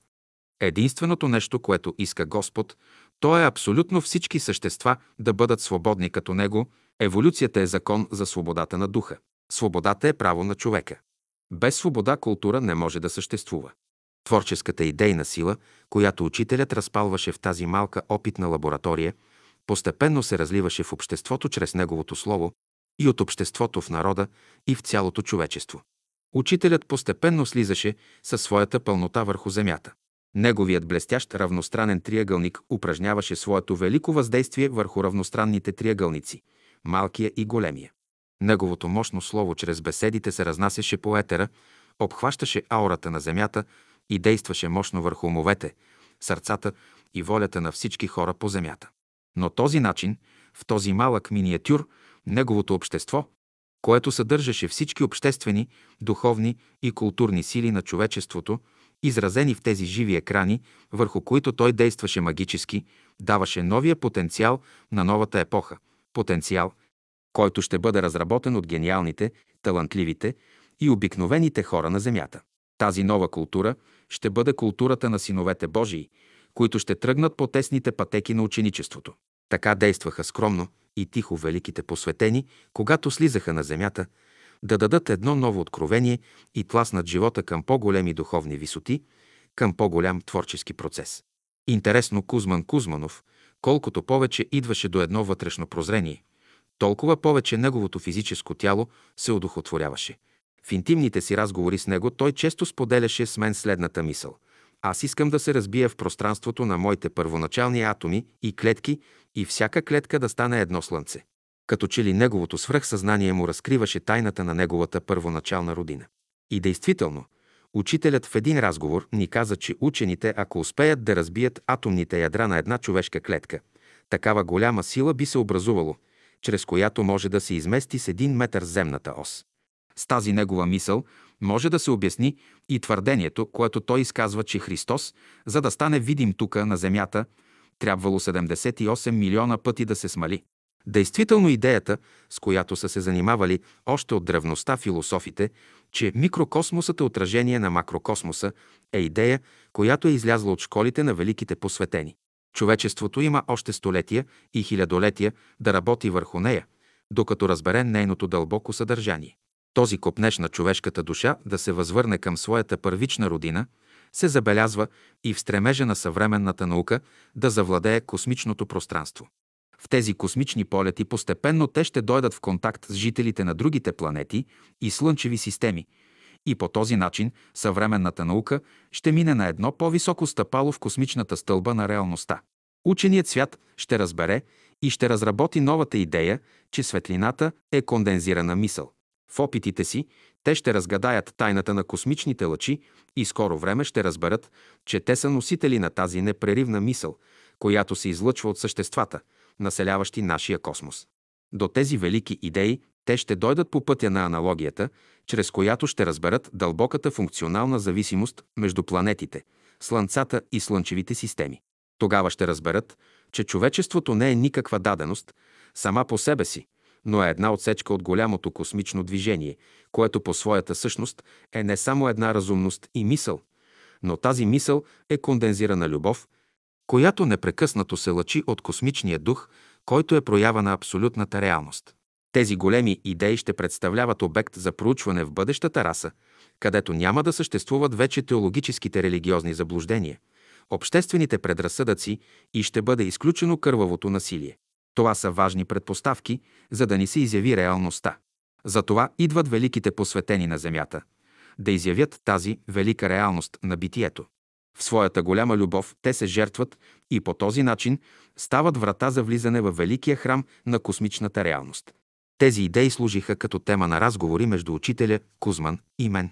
Един студент декемврийски ден на 1930 година Кузман Кузманов се почувства недобре здравословно. Аз трябваше да помоля учителя да дойде при него. Оставих Кузман насаме с учителя. Разговорът продължи доста дълго. Дълбоко в душата си почувствах, че учителят го подготвя и подготвя условията за неговото заминаване в отвъдния свят. Тази мисъл ме изпълваше от още едно обстоятелство, че разговорите, които имаше Кузман и с брат Боян Боев, имаха мистичен характер и все се въртяха около вярата и отвъдния свят. Брат Боян наистина имаше много богата ерудиция, както за науката, така също и за окултизма. За този ценен брат ще говорим по-нататък. След разговора, учителят ме повика при себе си и ми каза да прибера някои от неговите писани материали. За втори път имах случай да видя учителят да предсказва и подготвя свой ученик за заминаването му за отвъдния свят. Първият случай беше с Георги Марков и вторият – с Кузман Кузманов. След разговора Кузман беше озарен от едно небесно сияние. Никога не бях го виждал така вдъхновен, така окрилен, даже с една усмивка ме изпрати да посрещна новата 1931 година, където учителят щеше да говори, както обикновено се правеше всяка година. Току-що беше завършил концертът в салона, малко преди 12 часа и една сестра дойде и тихо ми каза на ухото да отида при Кузман.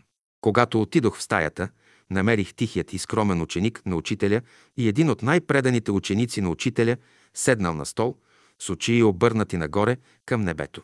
Той стоеше като някакъв древен философ, който е разкрил някаква велика тайна. Аз го хванах с двете си ръце за главата и му зададох следния въпрос. Кузмане, на къде отиваш? Обаче отговор не последва. За мен действително беше едно събитие.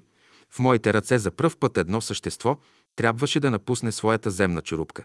Така завърши третото действие в школата на учителя.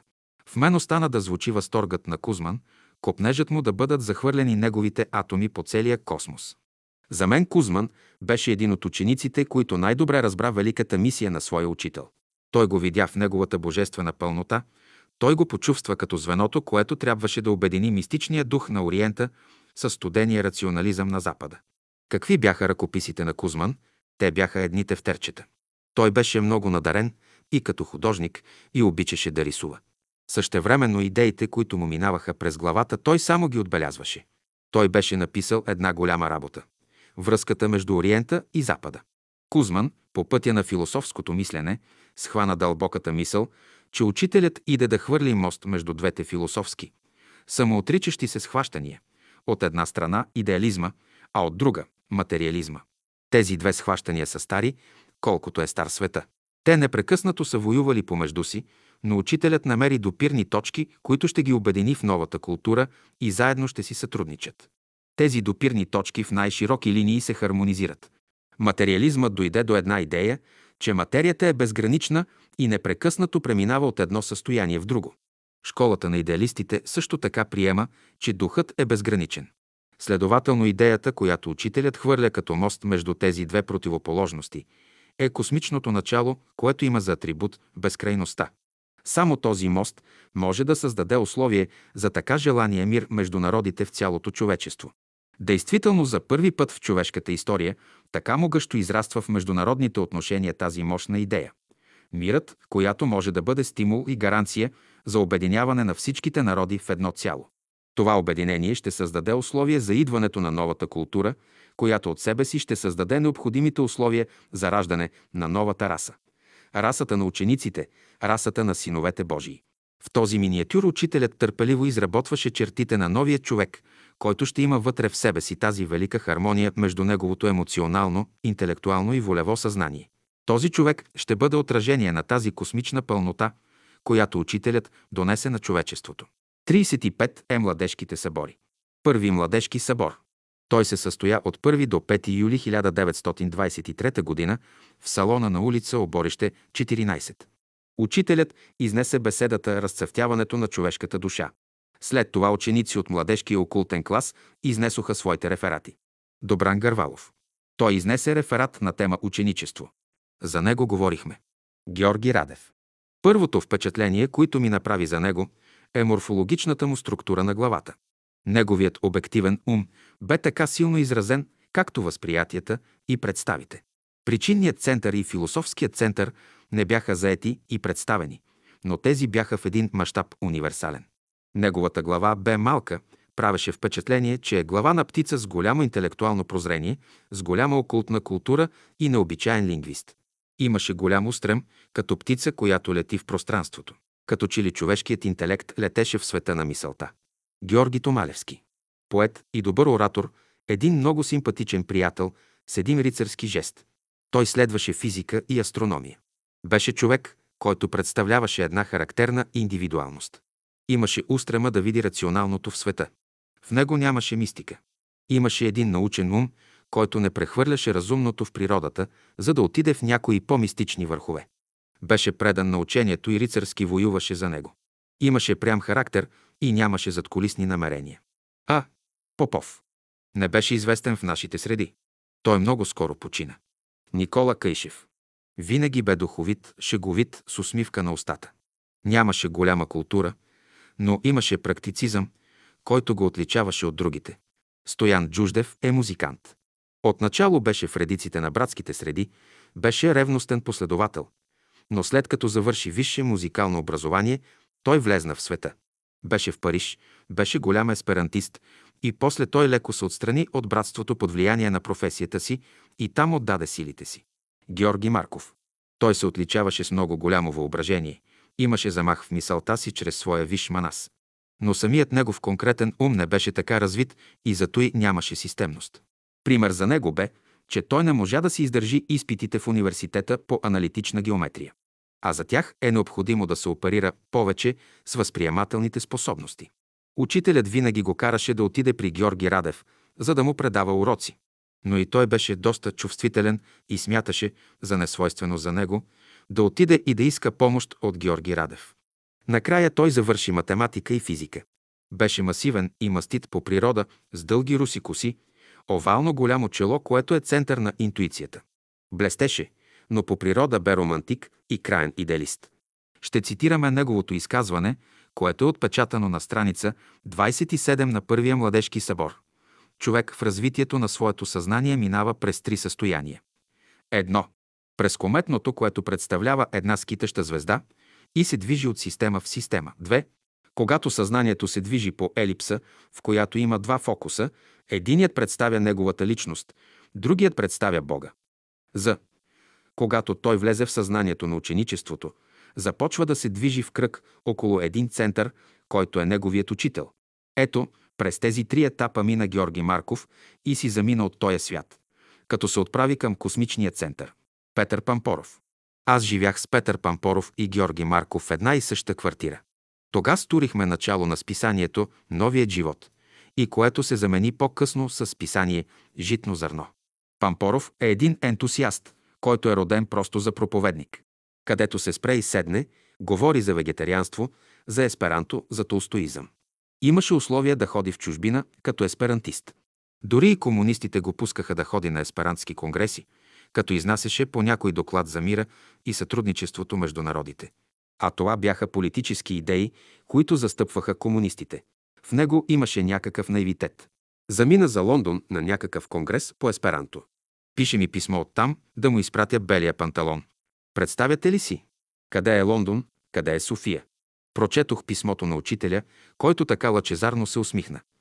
Те разноските по почтата струват повече, отколкото да си купи от там панталон. По-хубаво е да си намери там панталон. Написах му писмо и след време се завърна от Лондон с бял панталон от бял английски шевиот. И такива неща имаше при учителя. Той изнесе реферат на тема Теософията и Толстой, предвестници на новото учение. Доказваше, че новото учение на учителя си има свои претечи, че Теософията на Запад и Толстой на Изток са предвестници на новото учение. След няколко часа учителят взе думата и отговори на всички повдигнати въпроси. Той каза, новото учение ще разтопи света. Ето, така се реши въпросът с теософите на Запад и толстоистите на Изток. Симеон Симеонов. Играеше голяма роля в музикалния живот на братството, особено в началните години, при организирането на музикалните прояви. Когато се правеше салона на улица, оборище 14 беше много активен, буен и имаше големи амбиции. Той играеше голяма роля във външната страна, в организацията на братството.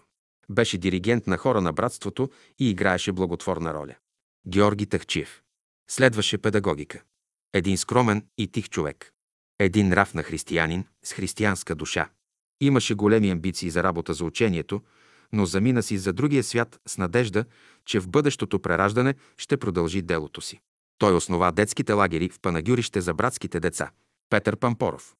Теософията и Толстой – предвестници на новото учение. Това бе реферат, в който Пампоров доказваше, че теософията подготвя западните народи, а пък Толстой подготвя славянството за новото учение. А учителят разреши въпроса така, като каза «Сега тия бели братя, като дойдат и като дойде Божественият дух на светлината, Бог ще се изяви чрез всички». Страница 43 от Първи младежки събор. Толстоизмът. Най-интересното е, че и двете идеологии, и теософията, и толстоизмът са славянски и то руски. Елена Блаватска, която е родоначалник на теософията, е рускиня, както и Толстой е руснак. Те се явяват като предвестници на новото учение на учителя. Толстой издига една формула «Не противи се злому» – неща, които е дал Христос.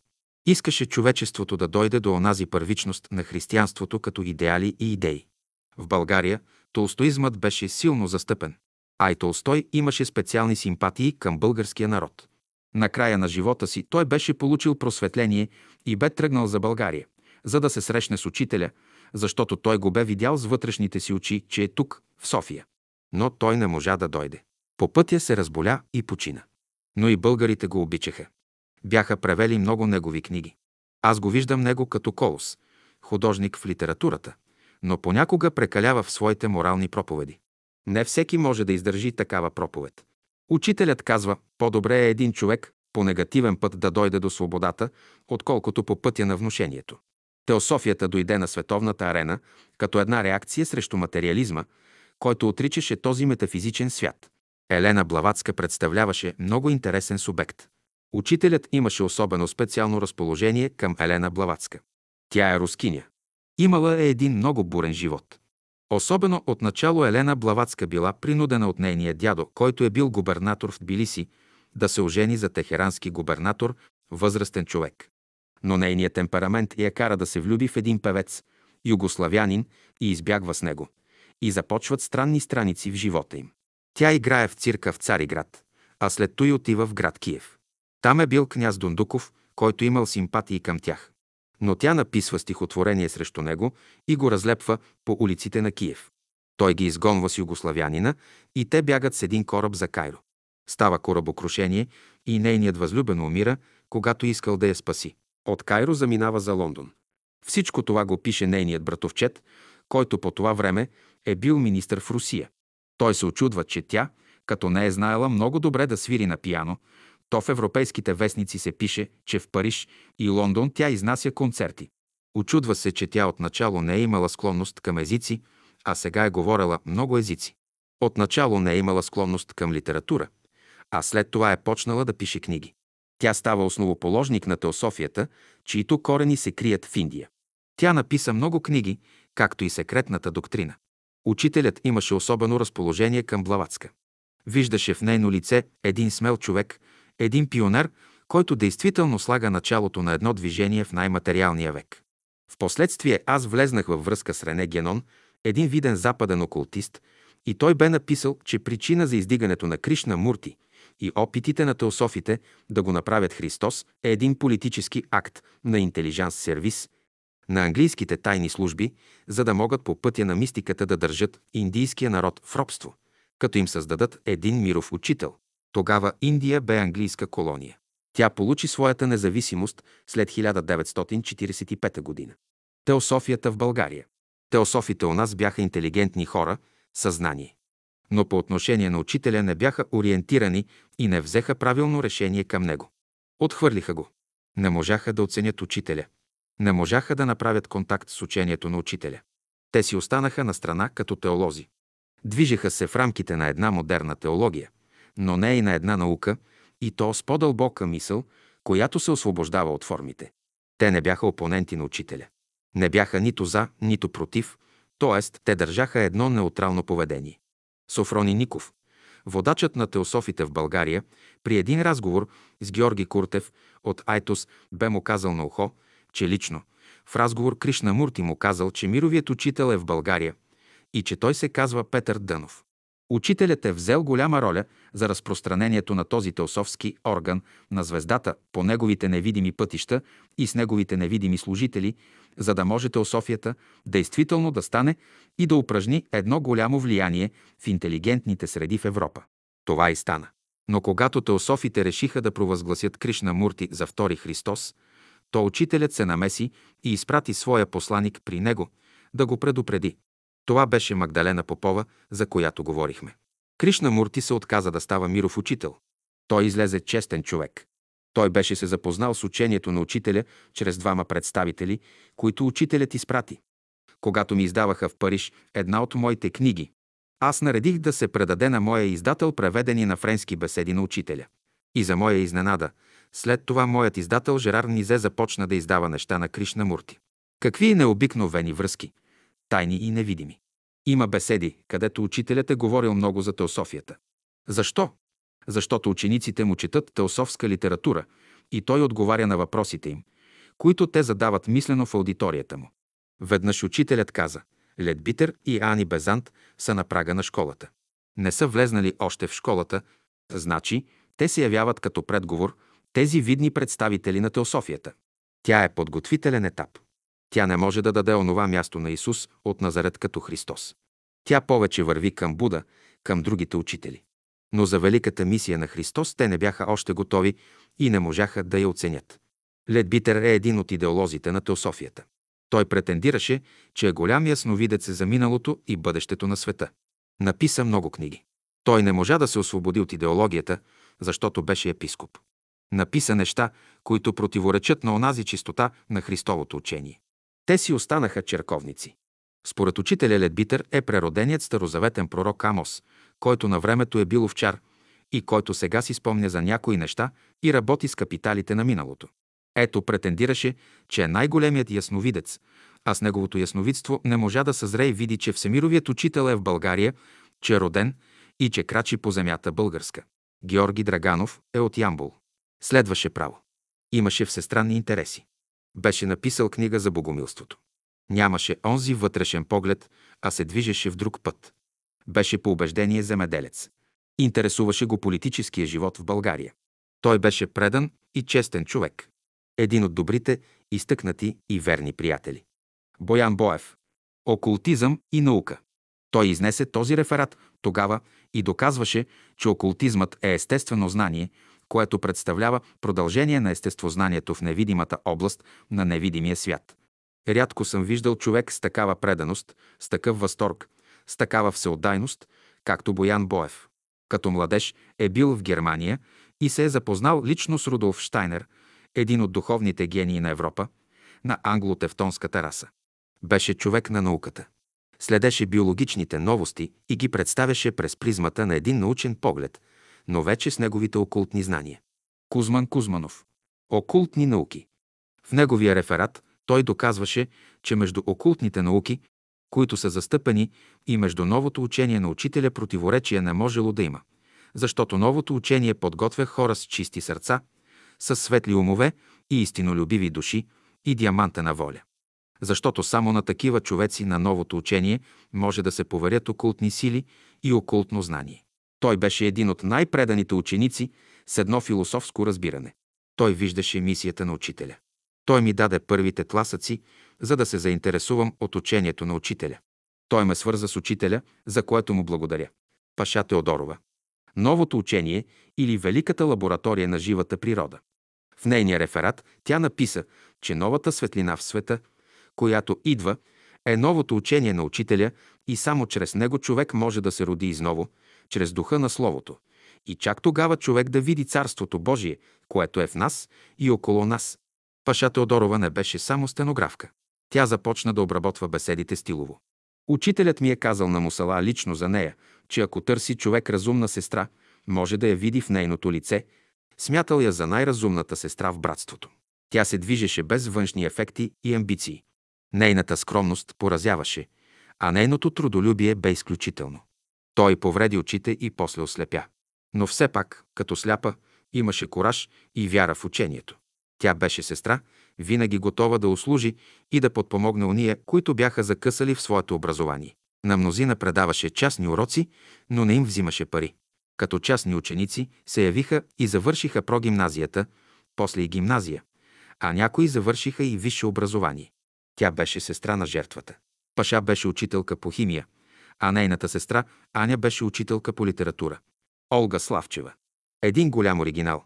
С голяма енергия, с голям ентусиазъм и с голямо вдъхновение. Направи невъзможното. Под давлението на учителя, тя като частна ученичка завърши средното си образование, а след това завърши и висше образование. Завърши педагогика и стана учителка. Може да се види в нея невероятен импулс, вдъхновение, грамаден заряд от енергия. Бе една от любимките на учителя. Винаги усмихната, винаги ентусиазирана, винаги готова и борчески настроена. Беше поетеса и написа много стихотворения. Петър Русев. Той беше излезнал от протестантските среди и беше дошъл в братството. Беше чиновник в някаква банка и отначало се занимаваше с финансовата част на братството. Един брат, разумен, тих и спокоен. Комуните. Когато дойдох през 1922 година в братството, разбрах, че беше създадена комуна в С, а чларе от студентската младеж. Аз много пъти молих учителя да отида в тази комуна, но той не ми позволяваше. Забранявам ти да ходиш там. Разбрах, че това е един техен опит. Той щеше да им послужи в бъдеще. Не се мина много време и те бяха вече оголели, огладнели, отслабнали и болни от малария. Като видях всичко това, тогава си обясних, защо учителят ми забрани да ходя там. Това бяха опити не за братството, а бяха лични опитности. Хората не са готови, не са изработили тези чувства и качества, с които да служат на едно братско общежитие. Това бяха опити на един ентусиазъм, вмъкнат отвън, в младежите, които бяха в младежкия окултен клас. През тази година учителят се спря на въпроса за комуните. Той каза, че комуната означава комунизиране на труда, а не комунизиране на капитала, защото капиталът е резултат на едно минало поколение. Ние това го проверихме по-късно. Ето как, по онова време, имаше една банка, Гирдап, и много хора от братството си вложиха парите в нея, за да печелят от лихви. Но се случи, че тя фалира и те си загубиха парите. А там бяха вложени дори и братски пари, и те пропаднаха. За този случай учителят се спря по-подробно в една от своите беседи. Но тези, които дойдоха при учителя като негови ученици, не паднаха от небето, а се родиха от този народ и те носеха своите недостатъци и привички. Имаше един архитект, който съдействаше при строежа на салона. Учителят цитира един негов случай. Една чужда фирма го привлякла да бъде нейн представител и му определила една скромна сума, според тях. А тя не е била малка за българските условия. Но той отказва. После същата фирма увеличава 5-6 пъти възнаграждението му и той се съгласява. Значи е бил честен до една сума, а оттам нагоре той има вече нови съображения. Тогава за старите приятели учителят казва, честността на българите е границата до 1 милион. Над тази граница те забравят честността и се продават. Ето, това означава цената на чуждия капитал, което е резултат на чужд труд и на друго поколение. Кирил Паскалев. Основни въпроси на ученичеството. Той изнесе реферата на Третия младежки събор, като каза, че в съзнанието на всеки го от нас лежи по един образ на идеалния ученик. Ученикът се учи от словото на учителя и мястото, където той прилага своите познания, е неговият собствен живот. Там е неговата вътрешна школа. Паскалев представяше важен обект за наблюдение. Беше много скромен, възнисък, мълчалив, винаги внимателен. Следваше медицина и после стана гинеколог. Професия, която не съответстваше на онова, което изучаваше в окултната школа на учителя. Той написа една книга Въведение в асоциатизма през 1931 година. Тя направи едно много силно впечатление на професор Михалчев. Той даде добри отзиви за него в списание «Философски преглед». Михалчев имаше едно отрицателно отношение към учителя и учението, въпреки това, в своето отрицание, изтъкваше положителната страна на социалния живот на братството. Но той към тази книга се отнесе с голяма благосклонност и написа хубава статия за нея. Това беше цяло чудо, защото Михалчев беше мастит философ. Паскалев много млад си замина. Той не беше пригоден за днешните условия. Със своята скромност, с не много добро поставеното му здраве, с неговите сини очи, с неговия благ поглед, с неговата спокойна мисъл. С всичко това привличаше човека и беше добър събеседник. Заминаване на младеща отвъд. Много представители от младата академична младеж един след друг си заминават от този свят между 1930 и 1938 година. Почти половината си заминават. Това е едно видимо несъответствие между учениците от школата на учителя и самият учител. Защо си заминават, когато са в школата на учителя? Има обяснение. Всеки си изиграва своята роля, за която е поставен в школата и си заминава след това. Да, това беше действително като една епидемия сред младеща. Заминаха си млади от туберкулоза. Тогава нямаше лекарства срещу тази болест. Те се явиха след войната 1945 година. Имаме много факти и данни, когато учителят е лекувал много хора от братството и от света от неизлечими болести, които и днес дори медицината не може да лекува. Но защо той остави да си заминат още толкова млади? Когато учителят слиза, идва на земята. Той води плеядата свои ученици, които се явяват като важни инструменти в неговото дело.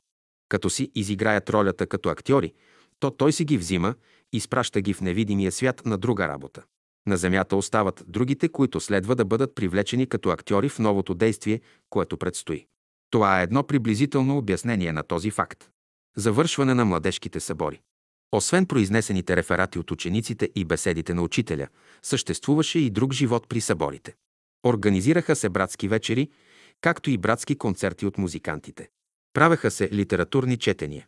Това беше една много важна част, защото всеки искаше да покаже най-красивото и най-ценното, което е сътворил. Беше атмосфера неповторима, а учителят активираше онова, възвишеното от тях, което те го отразяваха в своята поезия и проза. А когато я рецитираха пред нас, всичко се сливаше в едно – поезия и творчески дух. Всеки един младежки събор завършваше с обща екскурзия до Мусала. Освен младежите присъстваха и други желащи. Кръсти от Тулешков. Идеалът на ученика на четвърти младежки събор. Беше написал, че без идеал еволюция е невъзможна и че идеалът на ученика е един и вечен и че идеалът на ученика е идеал на природата. Минаха много, много години. И той успя да реализира тези неща. Той завърши естествени науки и стана професор по зоология и накрая стана директор на зоологическите градини. Написа една книга «Любовта в природата», с която реализира мисълта си от реферата, че идеалът на ученика е идеал на природата. Имаше много характерни черти. По природа беше мълчалив, крайно наблюдателен, един тип, който ми напомняше, че носи чертите на втората култура на бялата раса – Зороастър. Персийската култура. Беше отначало в комуната в село Чларе. Представляваше крайно скрит човек, но после се издигна и стана професор по зоология. Заслужава внимание, че беше крайно разумен, крайно тактичен, много критичен и същевременно имаше научен поглед върху нещата. Остана верен на живота на учението със своя живот и своите писания. Христо Койчев. Будност. В своя реферат той бе отбелязал, че идеите на новото учение, за да оживеят и да дадат израз, е необходимо да притежаваме будността. А будността – това е онази непреривност, която трябва да съществува във всяко човешко съзнание, за да може да поддържа връзката си с Бога. Той следваше естествени науки. Този човек бе за мен една загадка. Беше много недостъпен за едно будно око да разбере неговия вътрешен мир. Той също бе в комуна. Не фрапираше външно с нищо, но беше предан на учението. Но после настъпи някакво помрачение в съзнанието му, в семейството си имаше някакво голямо противоречие. Той беше една от скритите фигури в школата, но бе разумен и верен приятел. Стоян Русев, дядо Благо. Същност и задача на новото училище и учител. Бе написал, че един учител, за да може да бъде истински учител и да обучава децата, трябва да има силна връзка с духовния свят. Беше един от незабравимите образи от времето на старите братя. Имаше голямо чело и едно благоговение към учителя. Надарен детски писател, винаги ентусиаст и винаги неговите отношения към другите бяха наситени с една благост. Не случайно носеше това име Дядо Благо. Така подписваше своите стихотворения. Беше любимец на учителя от старите братя заради своята обхода, която не само поразяваше, но и пленяваше. Притежаваше един особен чар, който се разпространяваше както в неговите писания, така и в неговите отношения с хората. Винаги присъстваше на екскурзиите с учителя. Александър Стрезов. Той беше също участник в Ачларската комуна. Бе роден в Сете, Загора, а родът му идва от Македония. Той бе една легендарна личност, бе много забавен, романтичен, общителен и свиреше на китара. Беше редактор на едно научно списание по естествени науки. По едно време се отдалечи от школата, но после се приближи отново. Но винаги оставаше верен. Бе голям приятел на Георги Томалевски и Борис Николов. Накрая на четвъртия младежки събор Александър Стрезов апелира за редовност в изплащане абонамента на списание «Житно зърно». Ние тогава бяхме под знака на бедността. Когато ходехме на екскурзии, бяхме винаги окъсани, одърпани, защото нямахме дрехи. Произхождахме от бедната и средна класа.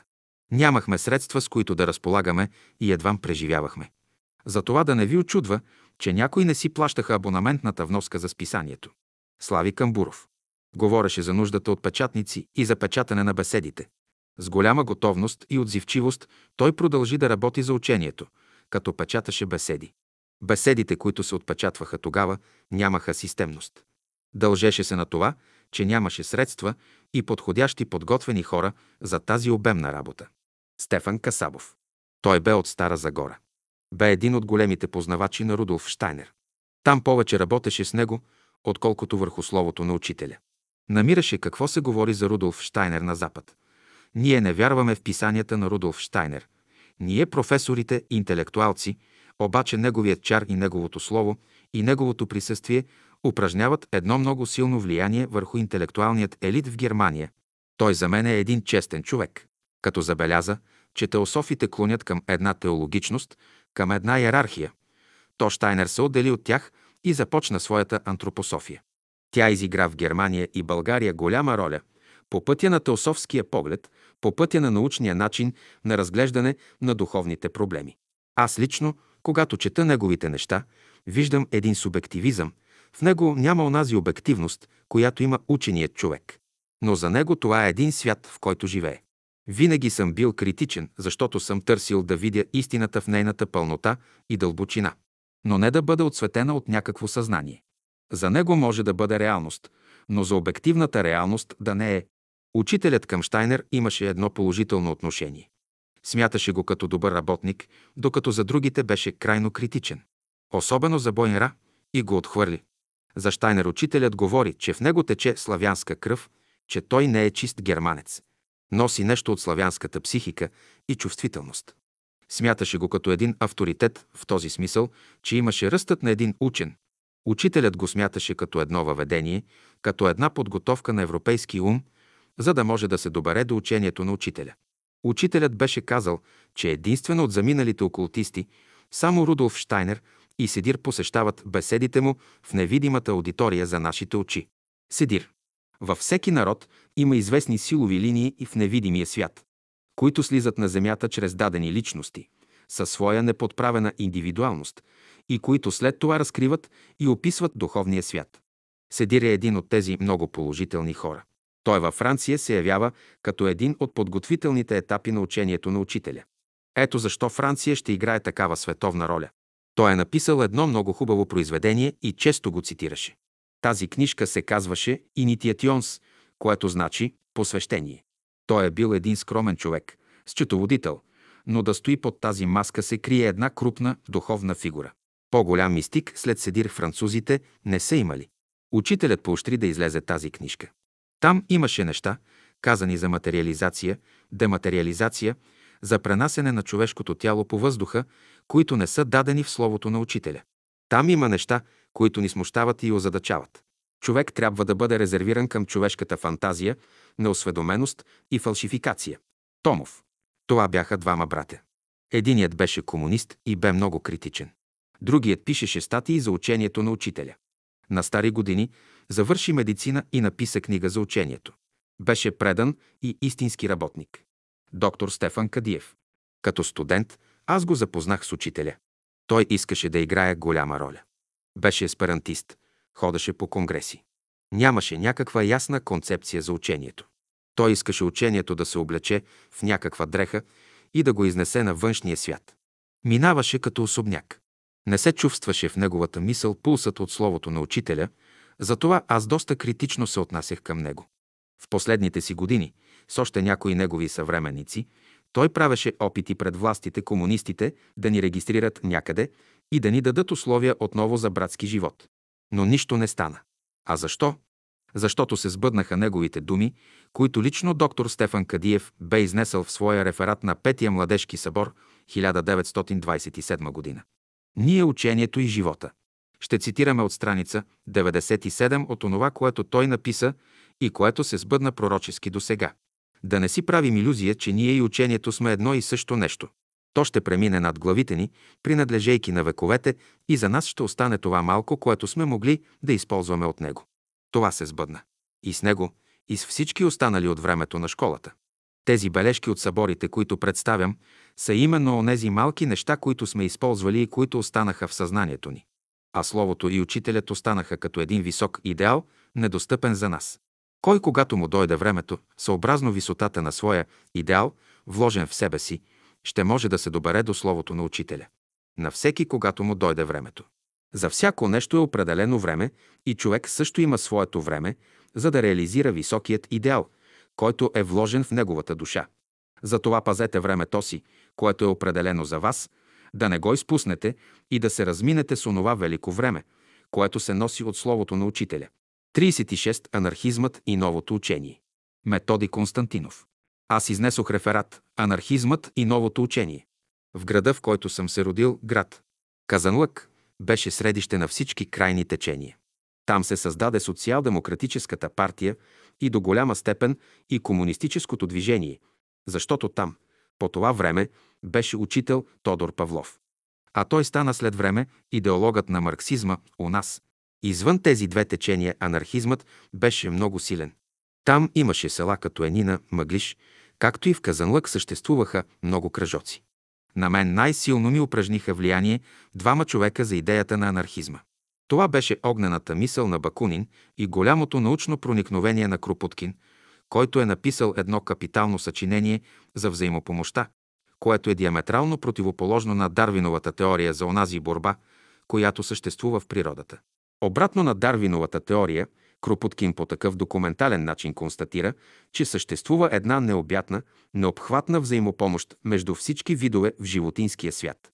Това ми направи силно впечатление с неговата ерудиция. В един период аз бях под давление на тези свободни анархистични движения. После дойде един контраст в мене. По природа аз бях изключително против насилието. А когато виждах индивидуалния тероризъм на анархистите по това време, това ми даде тласък да се откажа, защото видях практичната страна на анархизма. Но като идеология, като един полет и възторг на моята младежка душа, отначало той упражни много силно влияние върху мене и за това аз изнесох този реферат. Но след няколко часа учителят дава отговор в беседата две думи. Той отбелязва да не се занимаваме с социалните въпроси и че в школата не се разрешават въпросите на света, защото въпросите на новия свят са разрешени, а ние трябва като работници да реализираме тези идеи, които се намират в Словото на Учителя. Действително град. Ямбол представляваше важен център на анархизма. Там ставаха конгресите и аз винаги съм присъствал на тези конгреси. Но на последния конгрес в Ямбол не знам какво се случи, но аз не можах да отида. Тогава Александър Стамбулийски, като министър-председател, беше допуснал конгреса, но после беше дал нареждане на войската да ги обкръжат и избият. Тогава обезглавиха и разстреляха много анархисти. Имаше двама брати анархисти, които също разстреляха. Бяха трагични моменти. Земеделците, които толерираха отначало известни течения, по странен начин се промениха и след това по такъв жесток начин избиха анархистите. А законът на възмездието е много опасен. И той не прощава. Когато станат някакви отклонения, законите са строги и неумолими към този, който е вършил нарушението. Учителят каза по този повод, с това си деяние, че изби идейни хора, Стамбулийски сам си подписа смъртната присъда. И не се минаха месеци, дойде 9 юни 1923 година, военните направиха преврат и отразяха главата на Стамбулийски по същия начин, както той обезглави анархистите. Но това го направиха други служители и изпълнители на кармата. На общия окултен клас. Втора година на 17 юни 1923 година в лекцията Вяра и съмнение. Учителят говори за Стамбулийски в този случай. А това са 8 дни след преврата. Сега някои от вас искат да влязат като ученици, но като претърпите 10 несполуки, вие сте готови да се усъмните. Даже и вънка в света да сте, вие ще имате същите изпити. Нима Стамбулийски нямаше изпити. Нима неговите ръководители не му подшушнаха. Напусни властта. Колко пъти му подшушнаха, но той не слушаше. Той се самозабрави във властта, мислеше, че е силен, че всичко може. Не се самоизмамвайте. Всички хора на земята са слаби. Като мислите, че сте най-силни, да знаете, че се намирате пред най-голямата опасност. Той да го имате като закон. Когато мислите, че сте най-слаби, тогава имате най-голямото Божие благословение. Затова в Писанието се казва Господ на смирените дава благодат, а на горделивите се противи. Проверявайте закона. Насилието ражда насилие. Ако Стамбулийски бе вървял по пътя на Христа, ако в своето управление не би допуснал нито една капка кръв, нямаше да има никакво отклонение и неговият живот нямаше тъй да се изложи. Но понеже той допусна това, допусна се и този край. Казвам в школата. Допущат се тия неща. Обаче не трябваше да го убиват, защото българите се свързват с него и за в бъдеще ще изплащат. Те нямаха право да го съдят. Ако бяха просветени, трябваше да оставят да го съди невидимия свят. Той да му наложи наказание, каквото знае, та да се опомни, да се разкае и да се обърне към Бога и да каже Господи, ще изпълня Твоята воля, а при това разрешение на въпроса, което дадоха българите от чисто окултно гледище, той влиза сега в невидимия свят и там може да направи сума пакости, докато дойде в съзнание. Цитираме този случай, защото е ключова позиция на всички политически събития, които се случиха през този период и учителят будно следеше всички политически събития. Ние имахме възможност да проследим как правителствата са разрешавали този въпрос неблагополучно. Защото след преврата на 9 юни 1923 г. се дойде до 23 септември 1923 г., където комунисти и земеделци вдигнаха възстание, което бе потушено с още повече убийства. Имам нещо важно да ви кажа. Най-силно впечатление ми направи, че учителят за първи път се срещна с един държавен мъж. Той, Стамбулийски, се срещна с учителя в Чамкурия. Беше му изпратил един бял кон и учителят отиде на срещата и се видя с него. Това стана на 26 юли 1922 година.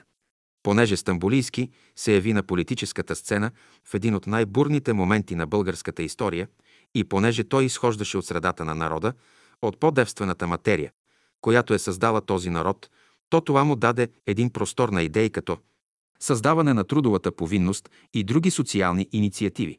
Но понеже той беше много самонадеян, че е всичко и може всичко, и тази самонадеяност упражни в неговия живот и предизвика фатални грешки на един държавен мъж и му костваше живота.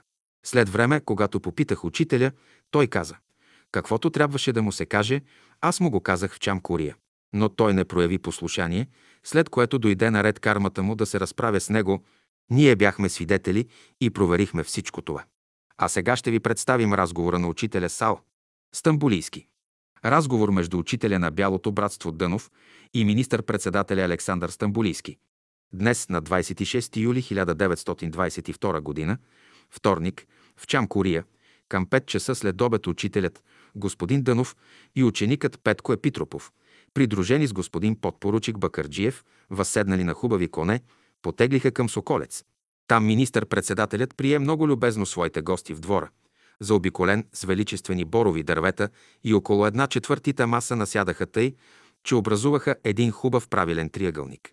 Учителят седеше на север и гледаше на юг, министър-председателят седеше на запад и гледаше към изток, а ученикът, Епитропов, седеше на изток и гледаше на запад.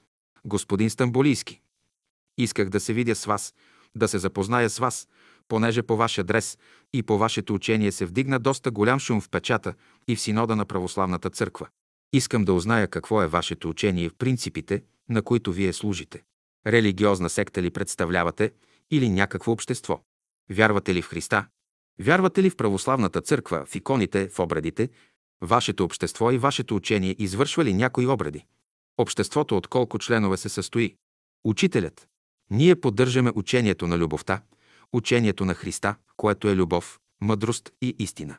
Ние поддържаме истина на душата, светлина на ума и чистота на сърцето.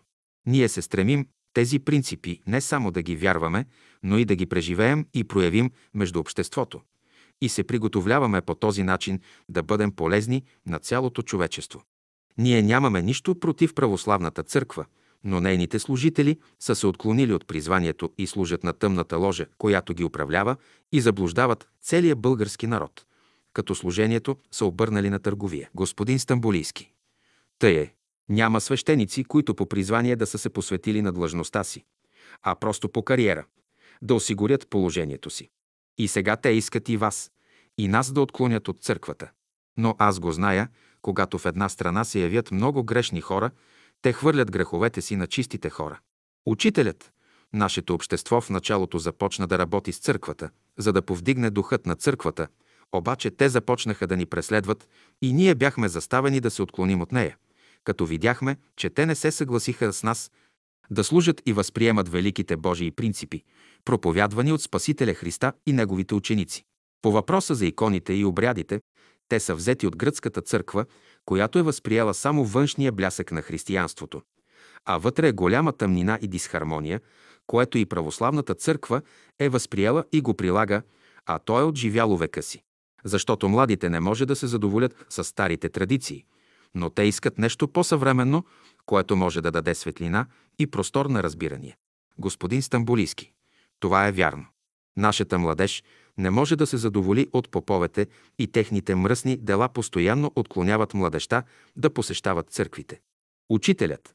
Църквата има нужда от реформа, а реформата се състои в обновата на служителите. Служителите на църквата трябва да служат в чистота и святост, по дух и истина. И на съвременното младо поколение трябва да се даде храна, каквото неговата еволюция иска. Господин Стамбулийски, защо не обявите война на църквата? Учителят, ние не сме за войната. Господин Стамбулийски, обвиняват ви, че излизате да посрещате слънцето и че се кланяте на слънцето. Учителят, психическо влияние оказва слънцето при изгрева. И нашето общество излиза вън половин, един час преди да изгрее слънцето, съсредоточава се, възстановява мирът и хармонията в себе си и използва лъчите при пукването на зората, които лъчи действат животворно, ободрително и освежително. При изгрева има една мека светлина, която разширява ума и сърцето. Ето това е изповедта на един анархист от неговите млади години, направена в неговата зряла възраст, като ученик на учителя. 37 пътят е открит. Така протекоха трите вълни в школата на учителя. Вълната на любовта внесе семената на новия живот в човечеството. Вълната на мъдростта разкри дълбокото знание, а вълната на истината откри пътя към свободата. Така в миниатюр около учителя беше скицирана историята на новата култура, която ще настъпи на Земята. В мен тези три вълни събудиха скритите дълбоки окултни центрове, чрез които моята душа виждаше живота в нова светлина. Моят критичен ум, моят атеистичен дух, моята сурова воля. Под влиянието на тези три действия на тази драма, която се извърши в школата на учителя, претърпяха коренни преобразования. Тези мои трима приятели, които изразяваха три свята Светът на мистиката, светът на окултното знание и светът на обществената реформация вляха своите капитали и събудиха в мен непобедима вяра. Интелектуалното проникновение и несъкрушимата воля под ръководството на учителя, който действаше като една динамична, космична сила, дълбоко в моята душа, да стана сътрудник в неговото велико дело. Моето физическо тяло беше средата, в която учителят извършваше своите метапсихични операции. Понякога учителят с усмивка ми казваше «Рекох, ти си Международната банка». Понеже всички тези съзнания вляха в мен своите капитали и когато започнах да пиша книгите си, чувствах как всички идват да ми помагат. Просто ми нашепват, обкръжават ме и ме вдъхновяват. Чрез техните съзнания можах именно да изразя тези велики мисли. И когато съм в някоя депресия, достатъчно е да си препрочета някоя страница и чрез тях се тонирам. После се чудя как съм го написал. Това споделям, за да видите как великият мадрец може да оперира чрез съзнанието на хората.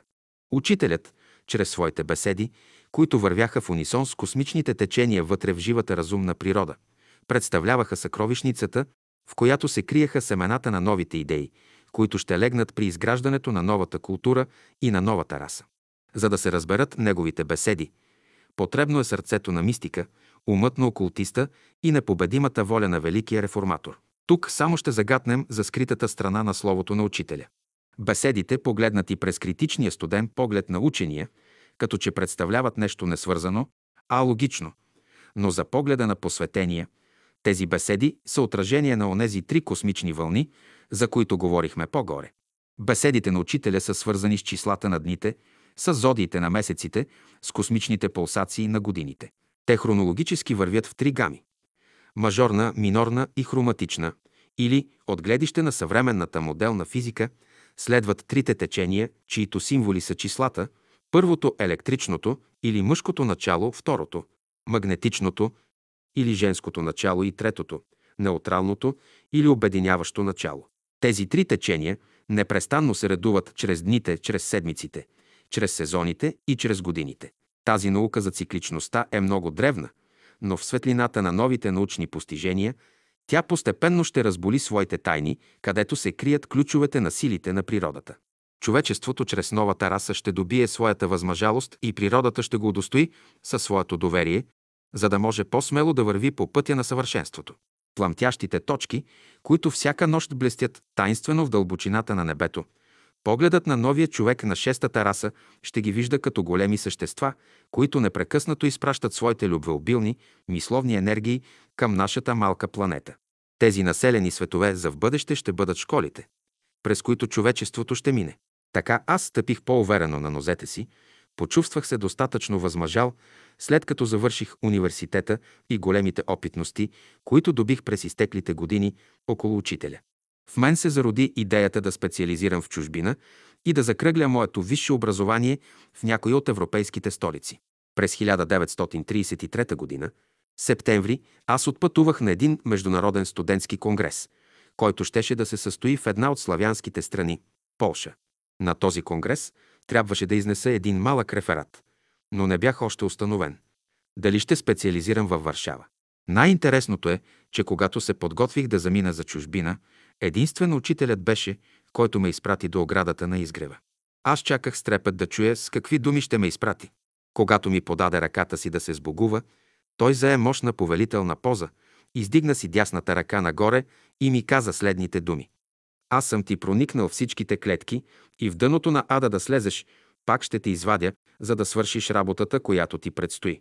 Тази негова мисъл така дълбоко се вряза в моето съзнание, че в най-трудните моменти на моя живот, моменти на изпитания, моменти на изкушение, моменти на вътрешни дълбоки стълкновения, тя стоеше като някой страж, който ме охраняваше, като някаква пътеводна звезда, която осветяваше моя път.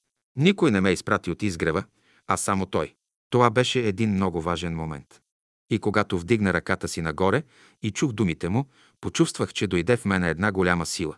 Но същевременно и една отговорност за всички мои дела, които трябваше да върша и онова, което трябваше да напиша. Учителят знаеше, че на Земята абсолютно никакво друго същество не може да ми упражнява влияние, освен неговият авторитет, който аз външно не чувствах. Но вътрешно, дълбоко в моето естество, го чувствах като спонтанен и централен двигател, като алфа и омега на моята душа. Центровете, които бяха се развили в мен, непрекъснато ме поставяха в контакт с силите на живата природа и с неговите по-висши тела. Не искам да се простирам и разкривам тази вътрешна страна. Първо да не правя внушение, въздействие върху другите, защото ще наруша един велик закон – законът за свободата. По-добре всяка душа да дойде в непосредствен контакт с самата реалност и то по пътя на един вътрешен купнеж. На една дораслост и зрелост, която ще оформи и един истински и траен мироглед в човешката душа. Величието на божествената космична реалност най-вече се изразява в следното обстоятелство. След като космичното начало е създало всички светове, след като е дало всичките условия на човека за неговото развитие, то е скрило, то е останало невидимо. Едни го отричат, други вярват, без да го разбират, но въпреки всичко. Това велико същество не прави никакви внушения, оставя свободна човешката душа, сама когато тя пожелае, когато почувства тази вътрешна необходимост, да обърне своят поглед към вечния Творец, от който всички души са излезли. 38. Следването ми в чужбина. След свършването на студентския конгрес, по препоръките на един наш професор, трябваше да отида в град. Познан при един много известен на Запад негов колега, професор Винярски, завършили заедно в Париж, Сорбоната. Понеже езикът ми беше непознат, затова на първо време останах във Варшава, като записах една висша журналистическа академия, за да мога по този начин да вляза във връзка с интелигенцията и специално да изуча полски език. Полският народ, който в своята история е минал през много критични завои, подобно на българския народ, ми оказа доста силно влияние. Голяма разлика съществуваше между двата славянски народа. Докато българският народ е сериозен, мълчалив, трудолюбив, с един твърд характер. Напротив, полският народ е много приветлив, крайно общителен, с добро възпитание и силно развито чувство на самоуважение.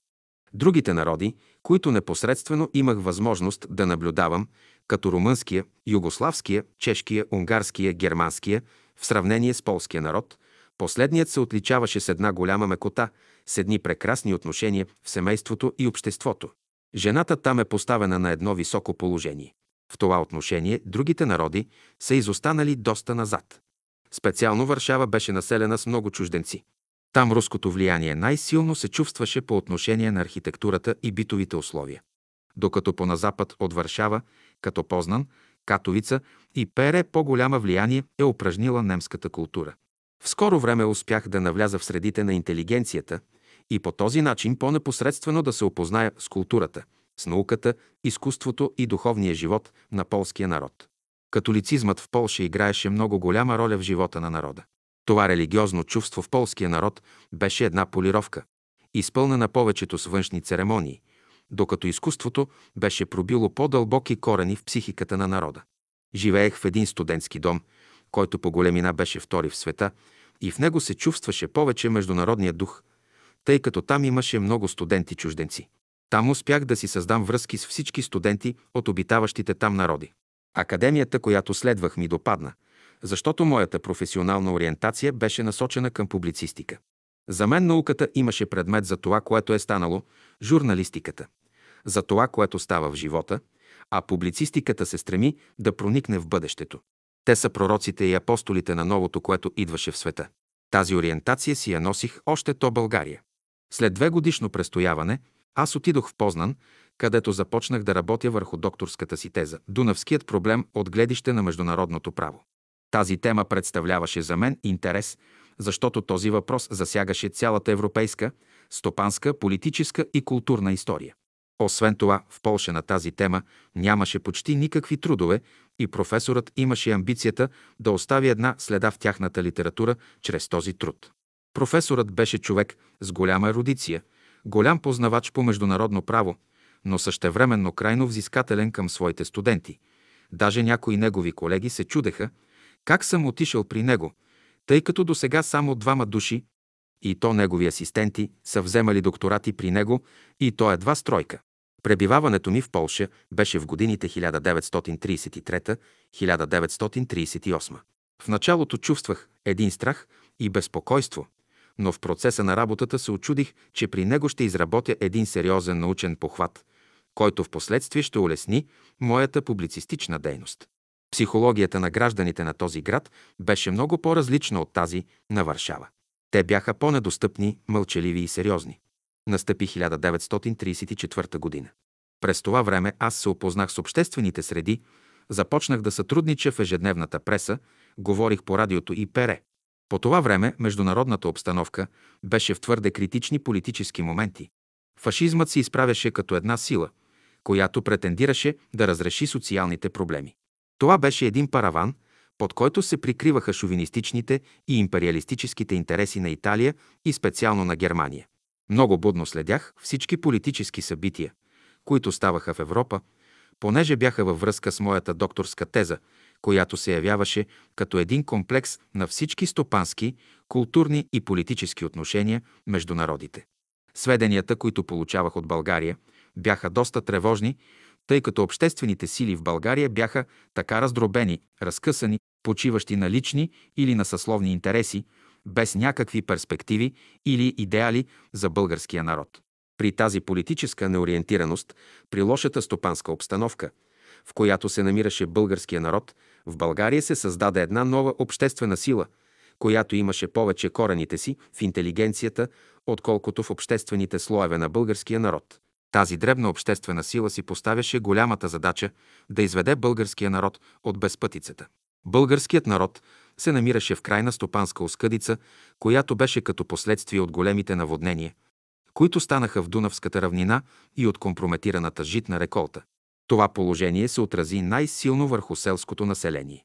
Българската държава се намираше при крайни бюджетни затруднения, винаги завършващи с дефицити. Тежките репарации много мъчно можеха да се изплащат. Също така и чиновничеството се намери в едно трудно положение. Това беше един тежък социален въпрос. Чиновничеството беше станало като разменна монета между партийните щабове. Точно в това време, когато получавах тези сведения за България, аз изготвих една сказка, която исках да изнеса пред Варшавското радио на тема «Декадансът на политическите партии в България». За мен безкръвната революция, както я наричаха, ми даде сигнал да се завърна в България. На 19 май 1934 г.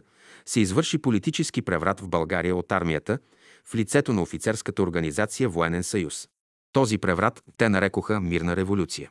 Няма да разлиствам страниците на политическата история на България, но ще направя една малка скица на вътрешното и външно положение на България. Вътре в страната политическият живот преминаваше през една страшна корупция, пълна обществена деморализация в партийните щабове. Това положение се намираше, както подчертахме, под знака на една страшна стопанска криза. Външно-политическото положение на страната също беше в задънена улица. България беше обкръжена от два политически съюза. Първият – Балканският пакт, в който влизаха Югославия, Румъния, Гърция и Турция. Вторият – Малкото съглашение, образувано от Чехословакия, Югославия и Румъния. Извън тези пактове международната обстановка, специално в кръга на европейските държави, беше под знака на революционна подготовка, издигаха се повици за социални реформи. При тази обстановка се извърши в България делото на 19 май 1934 година. При тези събития, които ставаха в България, аз се завърнах отново в отечеството си, за да мога на самото място да се ориентирам и си извадя съответните заключения. Предприетите стопански реформи, чрез рецептите на монополистите, нямаха тази творческа сила, за да оставят някакви дълбоки следи в стопанската структура на България. Силните удари, нанесени срещу синдикалните организации, които до тогава имаха дълбоки корени в обществото, не оказаха никакво социално преобразование чрез казионните професионални организации.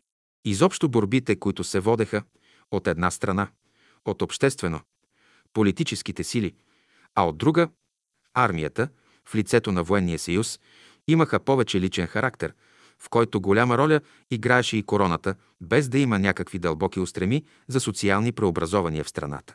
При тази обстановка на нещата, която проверих на самото място, особено с безрезултатните опити на дирекцията на обновата, най-вече от дребнавите лични и кариеристични амбиции на нейните главни функционери, аз получих едно пълно разочарование. Тук давам тези няколко бележки, за да изтъкна дълбокия и реалистичен поглед на учителя по отношение на тези безрезултатни социални опити, извършени от хора, на които не само липсва онзи дълбок и искрен интерес и дълг към народа, но и хора, които вършеха своите лични сделки върху гърба на народа и го използваха най-корисно. По този повод отидох при учителя и настоявах да ми каже своето мнение по всичко, което става в българската действителност. След като ми направи един дълбок анализ на целия хаос, който цареше в българската действителност, той много фигуративно в края заключи с следната фраза.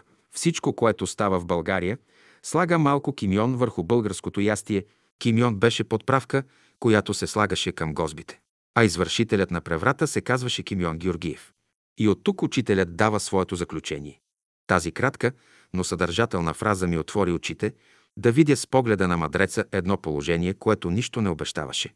Убедих се, че всички обществени деятели в лицето и на короната не притежаваха нито едно от качествата, които учителят смяташе като най-голяма необходимост за един държавен мъж – честност, справедливост, крайна интелигентност и благородство. Тези качества не се отнасяха само към българските общественици, но и към обществениците на всички държави. И действително, всичките народи в лицето на цялото човечество минаваха през едни неестествени пътища в своето развитие.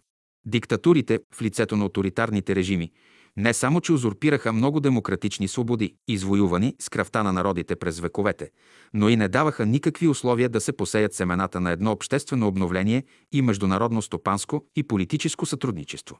При тази обстановка аз отново се завърнах в Полша, след като престоях тук 6 месеца, за да си взема университетските изпити и закръгля висшите си образования с докторска титла. Тезата ми беше отпечатана и аз отново се завърнах в България в края на 1937 година. Отначало се отдадох на публицистична дейност, подготвях някои малки книжки с не особено значение. Вземах участие в разните кръжоци по международни проучвания, без да имам някакви конкретни обществени насоки. Годината 1938 беше много решителна за мен. С безпокойство следях международните събития и исках на всяка цена да получа една голяма ориентация не само за техния ход, но и за тяхната историческа стойност по отношение съдбата на народите. В мрежата на тези мои разсъждения една вечер отидох при учителя с намерението, чрез неговата интервенция, да мога да трасирам един път, който ще даде действително отговор на моите вътрешни социални въжделения. Исках да работя в общественото поле и да посветя усилията си за прогреса на човечеството. В този момент Хитлер развяваше своите знамена и превземаше територия след територия без война. Неговата агресия беше насочена към Чехословакия.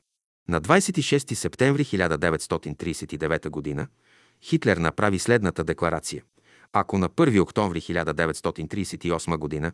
Судетската област не бъде предадена на Германия, то аз, Хитлер, сам ще се отправя като пръв войник против Чехословакия. Изобщо политическата атмосфера в България се тонираше от германската. Тази вечер аз бях отишъл при учителя, точно от него да добие критерии за всичките тези политически движения, които претендираха, че ще дадат правилно разрешение не само на междудържавните отношения, но и на социалния въпрос, който чакаше своето разрешение. След дългият разговор, който имах с учителя, след като му представих в този разговор диспозицията на една книга, под заглавие «Светът пред нова ера», той стана прав. Погледна ме много внушително, повиши тона на гласа си и твърдо заключи. Хитлер е един глупак и всички, които биха наливали вода във воденицата на Хитлер, ще носят същото име. Тези думи се запечатаха така дълбоко в моето съзнание, че през целия период на Втората световна война те бяха критерии във всичките ми обществени начинания.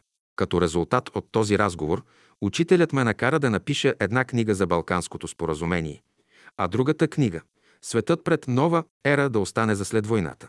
Действително, аз написах една малка книга за Балканското споразумение под заглавието «Нашата външна политика», издадена през 1939 година. Никога няма да забравя този важен разговор с учителя, защото той ми отвори очите да виждам истината, без всякакви украшения и заблуждения.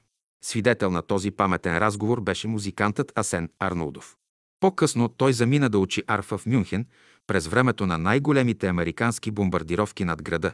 Така той, от свидетел, се обърна на очевидец на думите на учителя. 39 равносметката.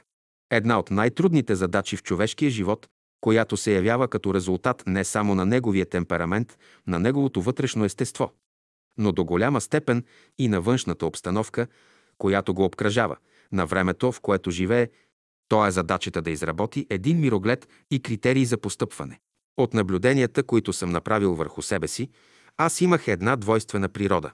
Едната, която ме тикаше повече към един духовен живот, под знака на едни философски занимания, които ме ориентираха към търсене смисъла на живота. Втората моя природа беше устремена към социалните проблеми, която ме тикаше към един по-голям практицизъм, който да се изрази в една резултатна обществена дейност, която да ми донесе едно вътрешно удовлетворение.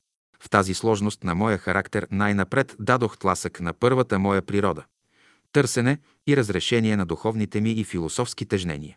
Този вътрешен дълбок подтик стана причина да следвам най-напред философия. Тази дисциплина ми отне няколко години и след като бях проучил цялата философска история, всички философски системи, като резултат трябваше да направя една равносметка, един баланс на всичките мои занимания в тази насока. Ето първата част на тази равносметка. Ако разлистим историята на философията от древността, после преминем през първите векове на християнството, средновековието, Ренесанса и най-сетне достигнем до нашата съвременност, ще констатираме, че философската мисъл с нейните най-различни системи се е движила главно между два полюса, между двете противоположности. От едната – школите на позитивизма и материализма, а от друга – различните школи на идеализъм, разбира се разглеждани като философски схващания. Школите на позитивизма или на материализма имат големи заслуги, понеже те са дали тласък на естествените науки, които достигнаха в своите научни изследвания, като например физиката и химията, до крайния предел на материята. Чрез разбиване на атома и чрез геохимичната идея, идея, която още алхимиците някога издигаха, за превръщането на елементите един в друг. Школите на идеализма, като философски системи, се занимават предимно с проблемите на мисловните процеси, но не и с великата идея на духа, както много философи са писали по тези въпроси. Тези две философски схващания, поставени на строга критична преценка, в своите крайни логични изводи достигат до границите на едно монистично философско схващане. И двете тези школи в крайните си заключения идват до идеята, че материята и духовната същност са безкрайни. Трябва обаче дебело да подчертаем, че понятието безкрайност е атрибут на вечното космично начало или както учителят учи, великото космично единство, живот за цялото. Така че монистичното разглеждане на битието е не само най-новата, но същевременно и най-старата философска система в историята на философията. Един от философите на нашата съвременност, Бергсон, се явява отчасти като изразител на монистичното философско схващане. Той взема, разбира се, ограничено интуицията като метод за обхващане действителността в нейното траене като цяло. Наистина, това е една стъпка към великата идея, която учителят ни разкри в космичното схващане – живот за цялото.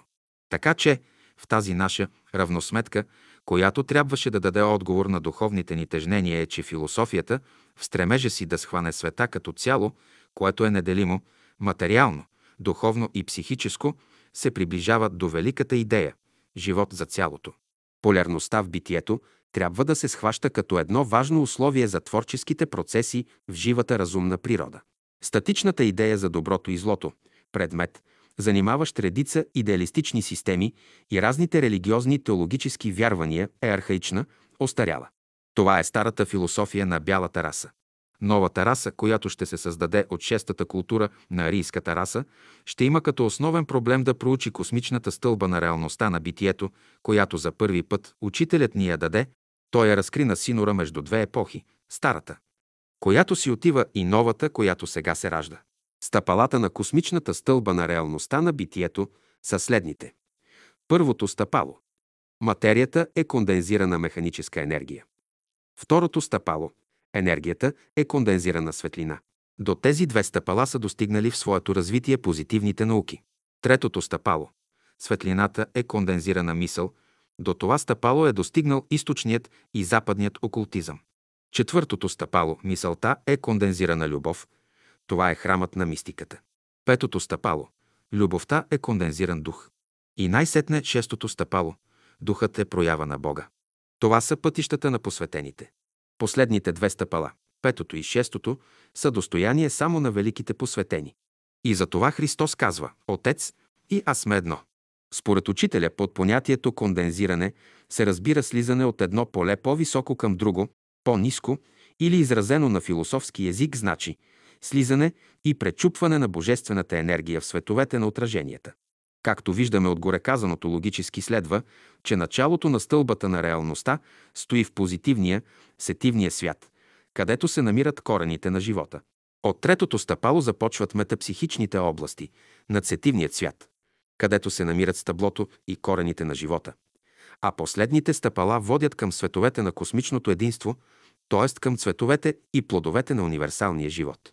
Дългите години, които посветих за следването по философия, като резултат ми донесоха следната основна идея, че философията трябва да разработи идеята за космичното единство, като прекрачи границите на сетивното познание и да навлезе в областите на ултрасетивното или метапсихичното изследване, в широк смисъл – физически, духовен и психичен. В тази област новото средство, с което ще работи човешката душа, ще бъде ясновидството.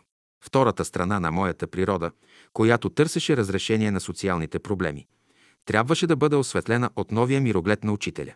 Както много пъти вече казахме, човечеството, по силата на еволюцията, ни разкрива все нови и нови възможности за живота. Затова учителят казва да се развие дадена култура на Земята. Земята трябва да премине в пространството известни нови зони. Земята, заедно с Слънчевата система, има вече възходящо движение. Тя по-рано е слизала, а сега се качва. Затова всеки на Земята трябва да бъде в своето духовно развитие в хармония с възходящото движение на Земята и Слънцето. От хиляди години Слънчевата система минава през една област в пространството, която е пълна с отрови. По-настоящем, според учителя, Слънчевата система е влязла от 1914 година в една по-духовна област в зодиакалния знак Водолей. В тази област живеят по-напреднали същества и затова животът на човечеството е под знака на големи световни събития. Влизането в тази област ще разшири кръгозора на човечеството в духовно, културно и материално отношение. Ще му открие дълбоките закони на природата и ще го направи по-възприемчив към новите идеи, които сега слизат към Земята. Епохата на Водолея всичко ще примири. Тя е духовната пролет на човечеството. Главното качество на Водолея е чистотата. Епохата на Водолея ще събуди космичното съзнание на човека. И тогава той ще обича всички същества, ще им сътрудничи и той ще бъде пълен с радост и блаженство от този дух на служене. След известни години ще настъпи голям духовен глад на земята, казва учителят. И всички ще тичат да търсят Словото, което едничко може да разреши семейните, обществените, народните и международни проблеми. Културата на Водолея носи третия завет – прославяне на синовете Божии, учениците на учителя. Под завета на синовете Божии, казва учителят, някои разбират, когато светиите ще управляват света. Светът ще се оправи, когато първата причина се всели и почне да живее във всички хора. Тогава цялата земя ще бъде едно семейство, ще има един ум и едно сърце. Семейството няма да бъде като сега. Хората няма да работят физически много, в който град отиде човек, ще работи два часа и след това, като задоволи своите нужди за момента, може да продължи своя път. Храна, дрехи, изобщо всички стопански блага хората ще ги имат на разположение и в който град да влезе човек, ще бъде член на този град. Цялата земя ще представлява едно съвършено цяло. Това са думи на учителя за новата епоха. Великите души през епохата на Водолей, които ще дойдат, ще уредят новите форми на живота, предварително ще разрушат комирите на хората, било от религиозен или културен характер.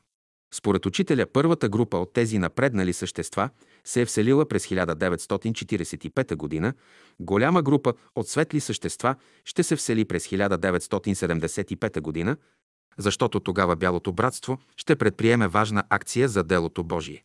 Ще настъпят изненадващи открития в областта на стратосферата, проучвания на газовете, на различни радиации, вибрации и ритми. Даже за тази година – 1975 година, мога да кажа, че е определено астрологически следното. Планетата Юпитер, която е символ на Бялото братство, ще бъде в областта на Овена, който дирижира във всички области на живота. Забележка на редактора. Този документален магнетофонен запис бе правен през септември 1974 година. Наистина през 1975 година. Август се състоя международна конференция в Хелзинки между източния блок на СССР и западния блок – Европа и САЩ. Споразумяха се за сътрудничество, признаха се след военните граници за ненакърними, заговориха за човешките права и се омекоти политическата атмосфера. През 1974 г. имаше един тригон между Юпитер и Сатурн.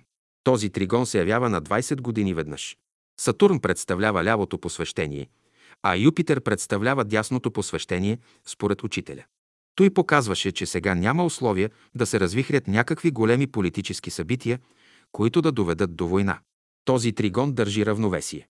През 1975 г. Юпитер ще отиде в Овен, но когато Сатурн отиде в Овен, той там е в своето падение и тогава стават най-катастрофалните събития. На 30 години един път влиза в този знак на Овена. Както в духовното тяло на човека, така и в политическия живот на човечеството, когато се дойде до тези възли, то стават тези катастрофи. Ще настъпят важни открития в химията, астрофизиката, археологията, биологията и пере. Ще се направят опити за всестранното приложение на атомната енергия, за да се проучат дълбочините на космичното пространство. Всички тези открития ще помогнат за економическото освобождение на човека. Стопанските блага ще станат свободни, както въздуха, водата и светлината. Нашето въображение е бедно, за да обхване какви възможности очакват новото човечество в епохата на Водолей. За някои от тези възможности учителят казва следното. Луната, Слънцето и планетите са отлични училища. Един ден ще посетите Юпитер или жителите на Юпитер ще дойдат тук на Земята. Непрестанни гости от Луната, Слънцето и планетите ще посещават Земята. Например, когато човек се обесърчи, ще си вземе билет и ще посети Луната, и като се върне на Земята, ще е весел и с големи вътрешни придобивки. Действително през 1969 г. човек стъпи на Луната. Всички тези изказвания, някога на учения свят, представляваха фантастични утопии. Днес, както виждаме, съвременната наука търси тяхното практично приложение. За правилното и разумно използване на всички тези творчески динамични сили и широки възможности на културата на Водолей е необходим здрав и морален устой. Това ще рече справедливостта да бъде метод чрез разрешаване на обществените и международни въпроси. Да се притъпи грубия национализъм, напълно да се изключи шовинизма и на тяхно място да въздържествува братството и всестранната материална и духовна взаимопомощ. Човекът на новата епоха трябва да бъде готов да се жертва за всички. Така учителят отговаря на тази моя страна на духовния ми идеал. По този начин старата култура на егоизма е достигнала върха на своето развитие. Тя е вече в упадък и слиза от сцената, отстъпва мястото си на новата култура, културата на алтруизма. Не само културата е остаряла, но и континентът е остарял. За тази нова раса, както ни сочи учителят, се приготовлява един нов континент.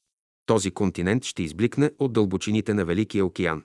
Този континент ще бъде мястото, където ще се разцъфти новата епоха. Сибир ще се съедини с новия континент и ще представлява с него едно цяло.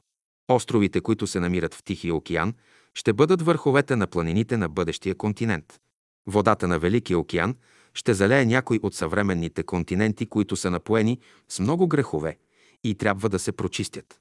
Новият континент на шестата раса, на синовете Божии, ще съедини Америка с Сибир. Така черта е бъдещия свят, великият пратеник на небето, който поставя основите на една нова епоха. Днес учените констатират, че дъното на Тихия океан се издига с 25 метра и че островите в Тихия океан започват да намаляват отсечките, т.е. разстоянията между тях. 40 външният кръг на света равносметка на личности и съдби. През 1925 г. Тодор Павлов минаваше през много страшни изпитания. Имаше ревматизъм, изобщо здравословното му състояние беше зле и бе отречен и отхвърлен от обществото. И в тази голяма криза понеже се познаваше с мен, общуваше с мен, пожела да го заведа при учителя.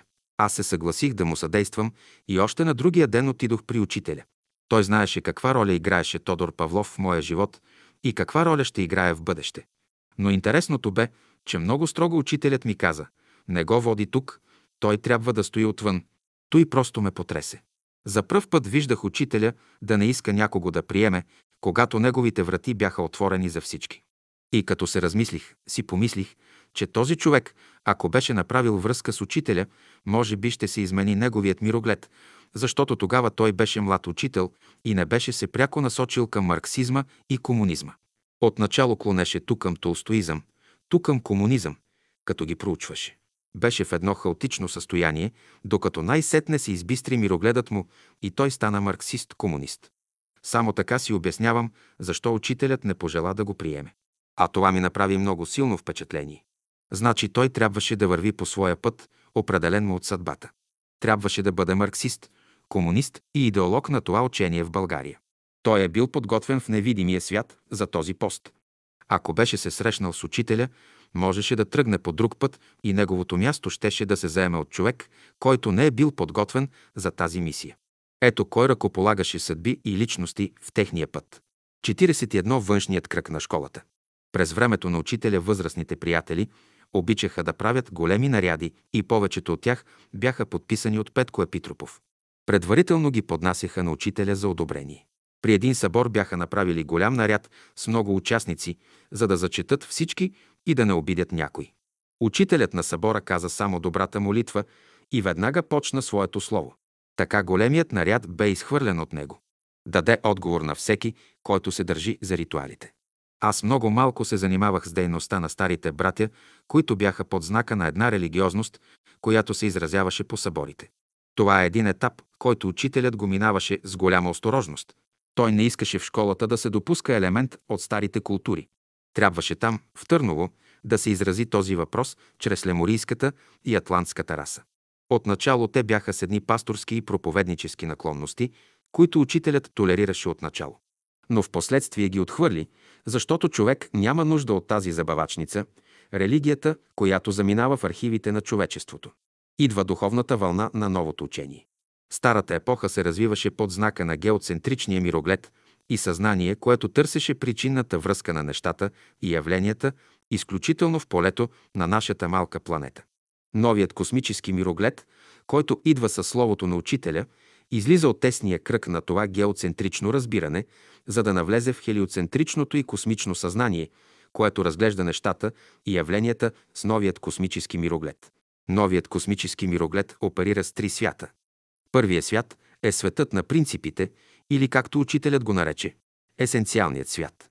Тук са трите принципа – любов, мъдрост, истина. Вторият свят е светът на законите или субстанциалният свят. Третият свят е материалният свят или светът на формите и явленията. Новият космически мироглед се изразява в космичната стълба на реалността, която разкрива първопричината на нещата и явленията. Започва се от реалността и се върви нагоре към висшите светове от по-високи измерения. Веднъж старите братя бяха направили едно послание към българския народ и накрая отдолу стои следното. От ръководителите на Великото Бяло братство. Учителят ме извика, подаде ми посланието, което му бяха дали да го одобри и със строг тон ми каза. Отиди и им кажи това нещо веднага да го скъсат. Те не само не са ръководители, но още не са кандидат, ученици на Бялото братство. Поех посланието и го занесох на старите братя и предадох поръчението на учителя. Те като чуха, едвам не влезнаха в дън земя. Много трудно и болезнено го изживяха. Тогава учителят държа една много важна беседа, в която отговори на старите разбирания и каза, че бялото братство е такова голямо нещо и че то не може да се вмести в един народ. Нито в Англия, нито във Франция, нито в САЩ. Каза, че адептите на Бялото братство са толкова силни, че само един адепт с едната си ръка може да вдигне земята и да я захвърли в пространството. Това е един отговор на тези, които пишат послания вчера, днес и утре. На съдебния процес през 1957-58 година прокурорът, който водеше следствието и делото, ме запита какво е вашето отношение към братския съвет. Отговорих, ще моля това да се протоколира. За мен единственият авторитет е Словото. А учението – това е учителят. Братският съвет, който е съставен, е създаден да се движи за имуществото, за имотите, за оставените пари от учителя, за да се издаде някоя беседа, но с национализацията на имуществото му, той престана да съществува. Братският съвет не представлява никакъв авторитет. Ние не искаме да повторим грешките на старата християнска епоха, където се издигна иерархията Издигна се авторитетът на водещата личност, която не отговаря на онези вътрешни разбирания на той велико учение, което даде учителят Петър Дънов. Учителят беше много бдителен да не се събудят и да не се създадат същите грешки на ранното християнство. И от неговото учение да се направи отново църква и религия. Той беше взел всички мерки. Следващите събития, които се развиха, доказаха прямотата на горната мисъл. 42 години на възрастване и възмъжаване. Обществена кариера. Още като ученик и по време на университетското си образование не съм имал амбиция да имам някакво административно положение.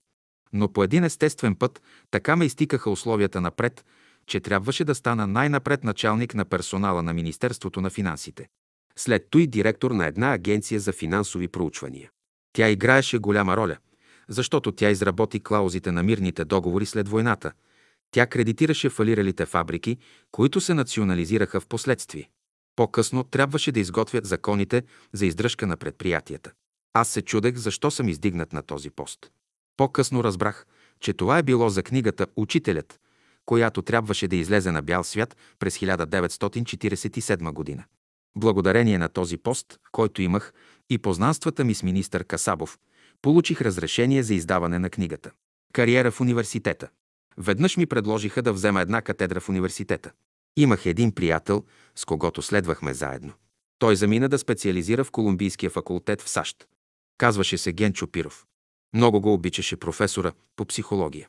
Той имаше повечето устоистки разбирания и един живот рационален, но нямаше тази мистичност и се задоволяваше с това, което имаше в себе си.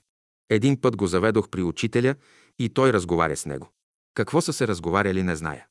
Но на излизане Генчо ми каза, защо не направиш постъпки, като мен да вземеш някаква катедра в университета? Като се върнах и като го казах на учителя, той с една ирония произнесе, професор ли ще ми ставаш? Разбрах от тона на учителя, че това не е моят път. Така приключи кариерата ми в университета. Кой ме издържаше в чужбина? Действително учителят е бил най-главният фактор за следването ми в чужбина. Ако той не нареждаше на Тодор Стоименов, който държеше братските средства, за да ми изпращат пари, аз нямаше откъде да взема. Моите родители не бяха в състояние да ме издържат. Бяха бедни. Освен той, правеше впечатление в обществото около учителя и се говореше на длъж и шир в братството, че аз 17 години следвам в университетите непрекъснато. Нито работех, а само учих и учих. Наричаха ме вечния студент. Той не ме смущаваше, защото аз вътрешно само търсех. Търсех във всички области онова, към което се стремях. И когато някои от старите братя започнаха да говорят и тръбят, че аз съм изял десятъка на братството и съм похарчил парите на братството, то това ми се отрази много, понеже аз съм много чувствителен и моите лични чувства са много силно развити у мен. Един вечен студент също може да бъде чувствителен и да се обиди не на шега. И така, жестоко обиден, отивам при учителя и споделям. Учителю, много ми е мъчно и тъжно, че там навън се говори за мен, че аз съм изял парите на братството в разстояние на 17 години. Той ми каза следното. Не се безпокой за нищо. Ти не харчиш и не ядеш десятъка на братството, който се внася в общата каса. А парите, които ти се дават, това са чисто и просто хонорарите от моите беседи. Така бе разрешен този въпрос. Моментално ми се стопи мъката и аз с по-голям устрем заминах за Полша, за да защитавам докторска дисертация. 43. Бракът в школата. Задавали са ми много въпроси. Един от тях е дали съм бил оженен. Когато след 1946 г. влезнах да работя като мозайкаджия в бригадата на Борис Николов, работех тежка физическа работа. Там имаше хора от различни съсловия. Имаше хора, отречени от обществото, или хора, които с години принадлежаха на този физически труд. Бяха ме отрупали с различни въпроси. Дали съм женен, дали съм разведен, дали имам деца. И на мен ми беше станало досадно и накрая казах, че съм женен и имам две деца в Полша. По този начин всички млъкнаха и не ме закачаха повече. Това после се разпространи навред и с братството. Наистина дойде една жена от Полша при учителя, която бе дошла за мен. Случаят е следният. Тя беше любимка на моя професор и тя завърши докторат по международно право. Тази жена наистина имаше много хубави чувства към мен. Тя принадлежеше към шляхтата в Полша, високо издигната и добре поставена в обществото, знаеше много езици и искаше на всяка цена да се омъжи за мен. Казах и, че аз не принадлежа на себе си, и че образованието и издръжката си дължа на един мъдрец. И понеже аз не обичам да проповядвам, предложих и, че ако се интересува много, може да дойде в София и да се види с този мъдрец. И когато тя дойде в София, аз я заведох при учителя и понеже тя знаеше добре английски, те са се разговаряли много добре насаме. Учителят се пошегува после, когато го попитах какво е станало накрая. Тя предлага много малка сума за теб. Ти ми струваш стократно повече. Тя е мислила, че аз съм задължен на учителя финансово и за той да ме освободи от този ангажимент към учителя. Искала е да плати с пари и да ме откупи, за да отида в Полша при нея. Искаше да ме откупи с нейните лични пари от школата и от учителя. Аз не знаех за този нейн ход. Ако бях го знаел, щях да й кажа, че това няма да стане. В моят живот и около мен е имало много жени, с които съм дружил периодически. Но винаги съм търсил модул, идеологически да оправдая тези мои връзки с жените. И тази жена изигра голяма роля в моя живот. Тя издаде една моя книга на полски «В долината на розите» и искаше искрено с мен да се свърже и омъжи. Но учителят ти бе казал, че не съм за Полша, а за България и че тук имам работа. Тя ми зададе последния си въпрос. Искаш ла да дойдеш с мен завинаги в Полша или не? Мога да идвам на гости. Щом не е завинаги, ще се разделим. И се разделихме. В братството много са ме критикували за тези връзки с жените. Но те не са знаели дълбоките причини на какво се дължат. Нито имат поглед към миналото на човека, за да видят връзките между тези души и понеже днес се намираме в епохата на Кали-Юга, никакви нови връзки не се създават. Това са старите връзки от миналото, това е ликвидация на старите връзки от близкото и далечно минало. 44 мъжът и жената в школата. Когато се завърнах от Полша, имах една необикновена връзка. Запознах се с едно девойче, което се наричаше Димитрина Захариева, но искаше да се нарича Деметра. Беше едно русо, симпатично, енергично момиче, което се движеше около учителя. Беше ми направило впечатление и тя се завъртя около мене, а пък аз от своя страна видях, че тя има хубав глас и помислих, че от нея може да излезе нещо голямо и се заинтересувах от гласа ти. Тогава тя беше тютюноработничка. Напусна фабриката, аз се ангажирах да я поддържам, понеже тогава аз заемах големи постове в държавата и имах големи заплати. Записах я да взема непрекъснато уроци по пеене. Дори я лансирах в операта. Моят братовчет беше тогава директор на операта. Запознах я с диригенти. Братовчет ми Петко Стайнов бе композитор. Веднъж учителят беше казал за него пред Митко Грива следното. Само една черта му липсва, за да бъде гениален. Той бе един от големите творци на българската музика. Стана герой на социалистическия труд, беше депутат в Народното събрание, макар че произхождаше от богато семейство. А тогава богатите ги преследваха. Учителят на времето непрекъснато посещаваше концерти в София и знаеше за Петко Стайнов какъв композитор е. Това момиче Деметра играе голяма роля в живота ми. То ме предпазваше от други жени. То ме ревнуваше и слагаше прегради пред другите.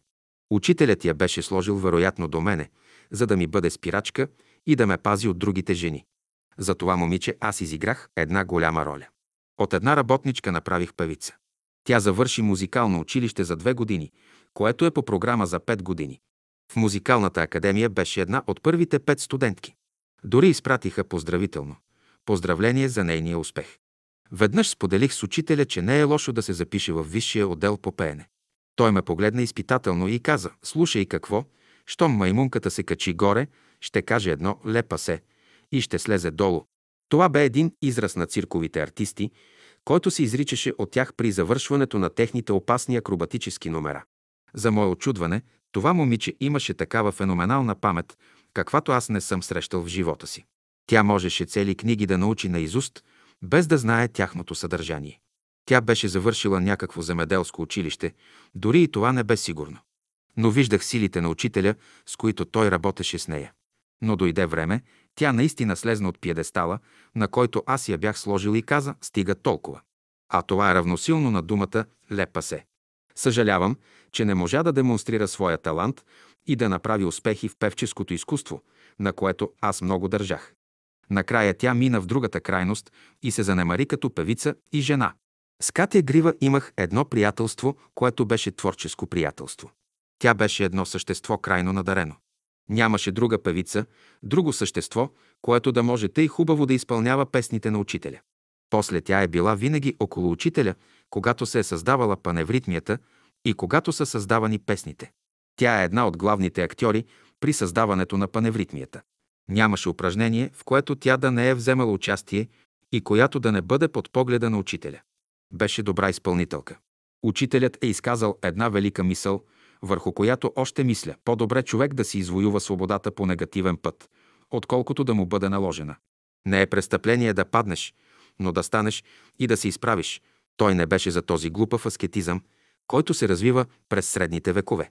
Той имаше и своя положителен смисъл, защото се яви като противодействие на разложението на Римската империя. За мен съществуват три кардинални идеологии. Едно едната е на абсолютното въздържание, при която човек събира енергия, акумулира сили и изправя живота си, като настъпва един период, в който трябва да си даде равносметка в тишината на своята душа. Две другата, когато хората живеят в абсолютна невъздържаност. Те вървят по широкия път на живота.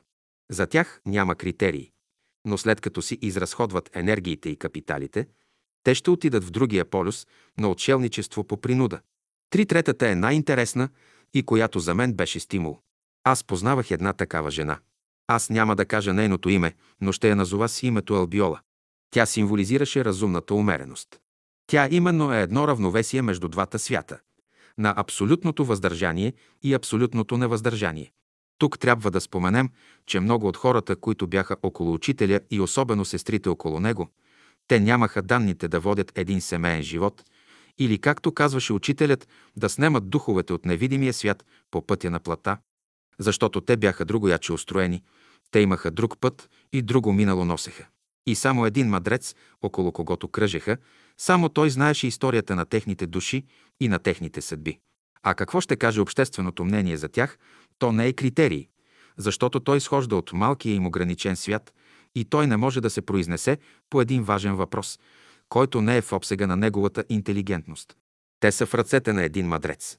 В обществото около учителя най-важното отначало е бил въпросът за мъжа и жената.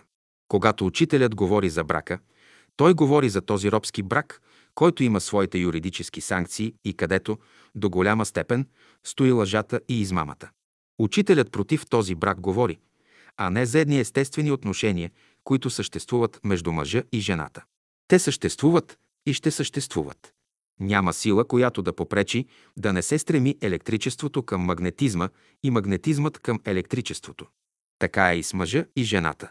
Всички онези теории не са състоятелни. Това са въпроси вътрешни от човека, които не се решават с рецепти. Те си вървят по невидими пътища. Зато и когато в братството се говори за отношението между мъжа и жената, тези неща не са много ясни. Затова написах специална глава. За мъжа и жената. Шестата култура. Мъжът и жената в книгата Световна астросоциология. Издадена в Париж 1972 година. 45 от всяко дърво свирка не става. Имаше един преподавател по музика. Пенков, много известен в София, а жена му беше една от последователките на учителя и беше певица.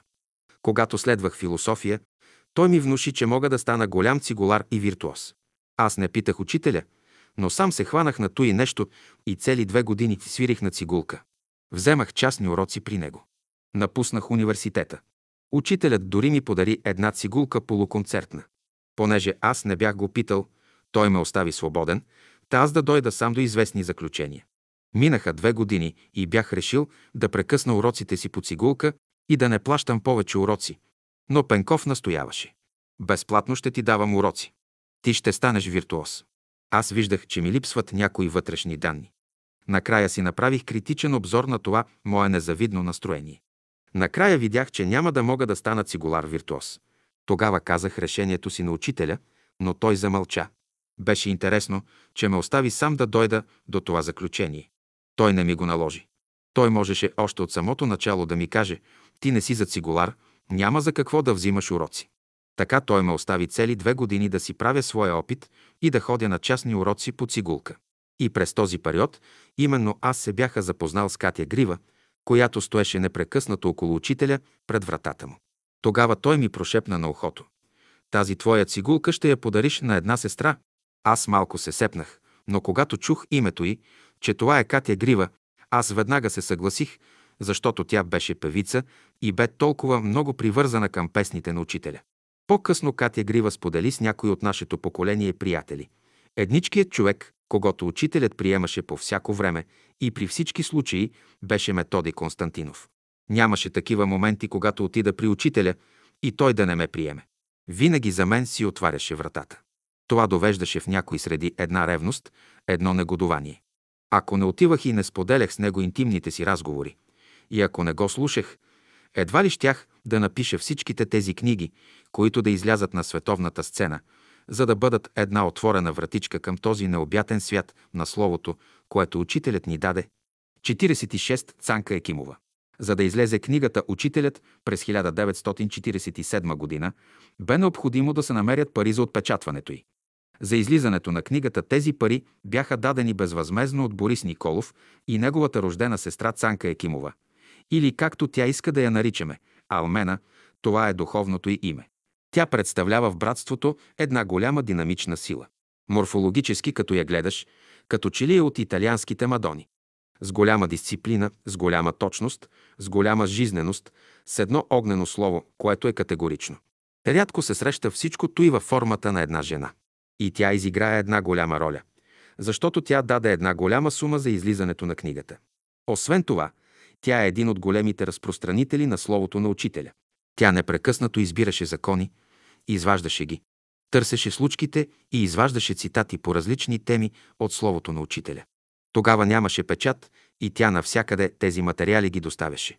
Тя изигра голяма роля в моето творчество, защото винаги ми доставяше това, което ми трябваше. Предаваше ми готови материали, които бяха извлечени от словото на учителя. Поразяваше ме това постоянство. Тя ми каза, че някой посветен се е явил от духовния свят и казал, че нейното духовно име е Алмена. Така че двамата големи фактори за финансирането на книгата Учителят бяха Борис Николов и сестра му Цанка Екимова. Има и още един, който помогна. Идва един брат от провинцията и казва «Брат Борис, имам 260 хиляди лева, които ги давам за печат на нещо». Той не знаеше, че ще излиза тази книга. Когато Борис ми каза името му, аз се очудих. Това беше в пълна тайна. Тези пари дойдоха точно на време, когато бяха крайно необходими. 47 Рене Генон. Когато излезе книгата Учителят, тя донесе много приходи при продажбата, защото за отпечатването й бе платено чрез безвъзмезни средства. Като дойдоха тези пари, аз реших книгата да бъде преведена на няколко езика. Намерихме преводачи професионалисти и им платихме добре. Тя започна да се превежда на френски, английски, немски, италиански, даже на есперанто и староеврейски, както и на полски и чешки езици. Когато трябваше да се превежда книгата на полски език, аз се срещнах с една писателка полекиня, която знаеше български и беше секретарка на полския посланик в София. Поканих я в министерството, където работех. Моят кабинет беше до този на министъра, защото бях на голяма служба. Тя дойде и аз си предложих да я превежда, като й обещах една голяма сума пари. Обаче не мина много време и идва веднъж при мен. Господин Константинов дойде тук една секретарка на консула, много интересна жена, аз не я познавам. Но като видя, че превеждам тази книга, ми каза, на всяка цена дайте да я прочета. Тя се казваше Евдигия Ворска и като прочела книгата, пожела да се срещне с мен. Като влезна в кабинета ми, направи ми силно впечатление. Не много висока, интересен тип, челото като брилянт, много будна мисъл, жена с една голяма ерудиция. Разговаряме се с нея на полски. Дори се сприятелих с нея. Тя започна да идва при мен, а аз ходех при нея. И накрая какво се случи? Един ден тя ми казва така, господин Константинов, аз съм завършила 14 окултни школи в Париж, била съм представителка на обществото на теософите в Полша. При мен е идвал Ледбитър, Алционе, Кришна Мурти, Ани Безант. Обаче един ден, когато се срещнах с един човек, много известен, и като се представи с името Рене Генон, съм разговаряла и с него аз веднага се сетих, че Михаил Иванов спекулираше, че се познава с този окултист. Тогава я помолих по техните дипломатически канали да влезне във връзка с Рене Генон, за да мога да кореспондирам с него. С първото писмо, което тя получава от него, той пише «С Константинов не искам да кореспондирам. Ако той прочете някоя моя книга, тогава на базата на нея можем да водим кореспонденция». И тя ми даде списъка на неговите книги. Писах в Париж и оттам ми изпратиха една от неговите книги «Царят на света». Тази книга, която не е много обемиста, прочетох с голямо внимание. Третира въпросът за агарта, за която много окултисти са писали. Книгата не ми произведе някакво впечатление, защото аз знаех много повече неща за агарта от учителя и за това с известна критичност се отнесох към книгата. Започнах да пиша писмото си до него, с което да изкажа мнението си за неговата книга и трябваше да го предам на полекинята, да го препрати по нейните дипломатически канали. Крайно интересно беше, че след като отидох при нея, тя ми се оплака. Господин Константинов, да знаеш, че аз ще напусна България. Дойде един нов консул, с когото имам много тежка карма, когато не мога да понасям и си взех 15 дена отпуска, за да се ориентирам, къде мога да отида в друга страна на работа. И този консул след няколко дни умря. Прочетох във вестника, че този консул е получил удар в кабинета си, умира. А сега с ковчег го изпращат в Полша. С това още повече ме заинтересува тази жена окултистка.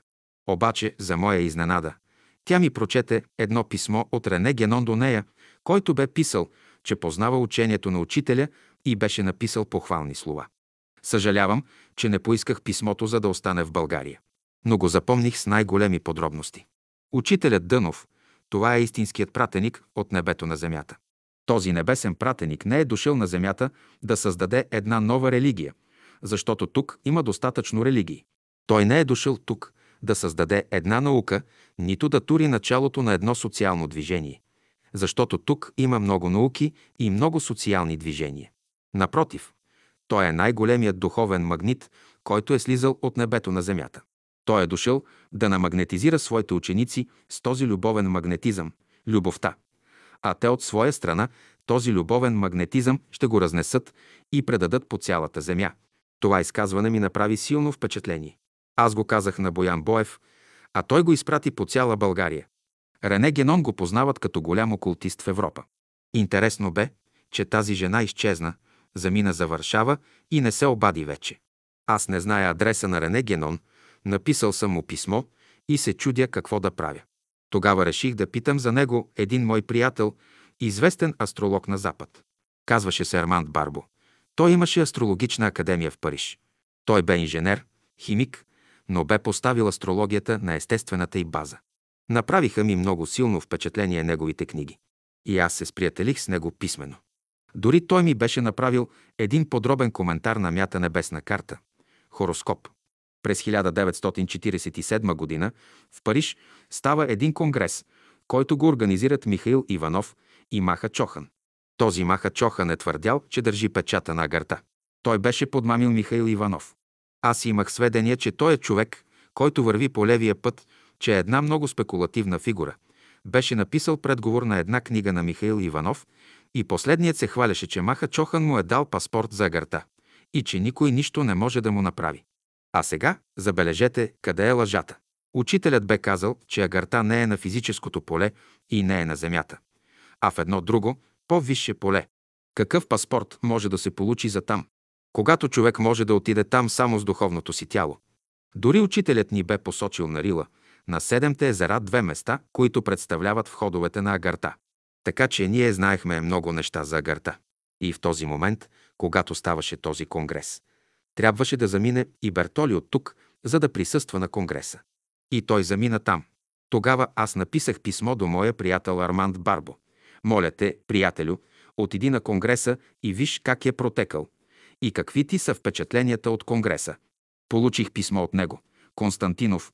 Те не само, че нямат образи на учители, но нямат и образи на ученици. Така се произнесе той за тях двамата.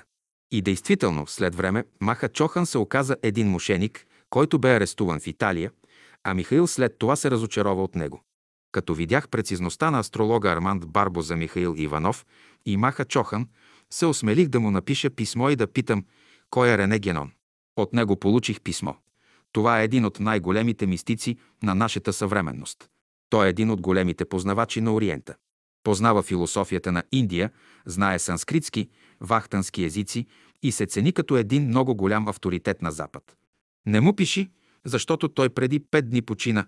Значи, аз когато исках да му изпратя писмо, той беше вече в другия свят. Астрологът Барбо бе написал още.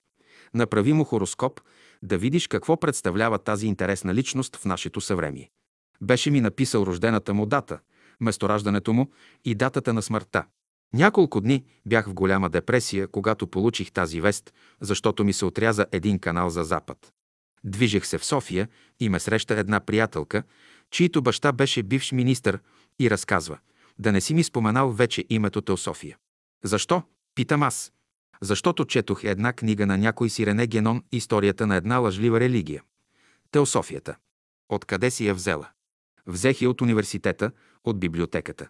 Аз веднага отивам там и я намирам. Оказа се една голяма дебела книга. И понеже тогава работех тежка физическа работа.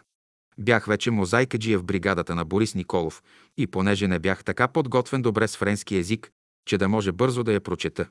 Зато и я дадох на Боян Боев да я прочете и да си даде мнението. И той денонощно я е чел. След няколко дни отивам и ми казва «Методи, прочетох я и косите на главата ми настръхнаха. А Боян Боев е без коса, с голо теме. Този Рене Генон ме порази. С документи доказа, че случаят с Кришна Мурти да бъде издигнат за Миров учител е работа на английското разузнаване – Intelligence Service. Те са финансирали теософското общество и в Индия, и в Европа. Яни Безант и Ледбитер са двама големи агенти на английското разузнаване. Той нещо ме порази. Това не е изключение. Англичаните са способни на той нещо. Те си гледат своите интереси в висшата политика и никога няма да се откажат от тази хегемония, макар че сега свирят втора цигулка след САЩ. Не ме изненада политическият му смисъл.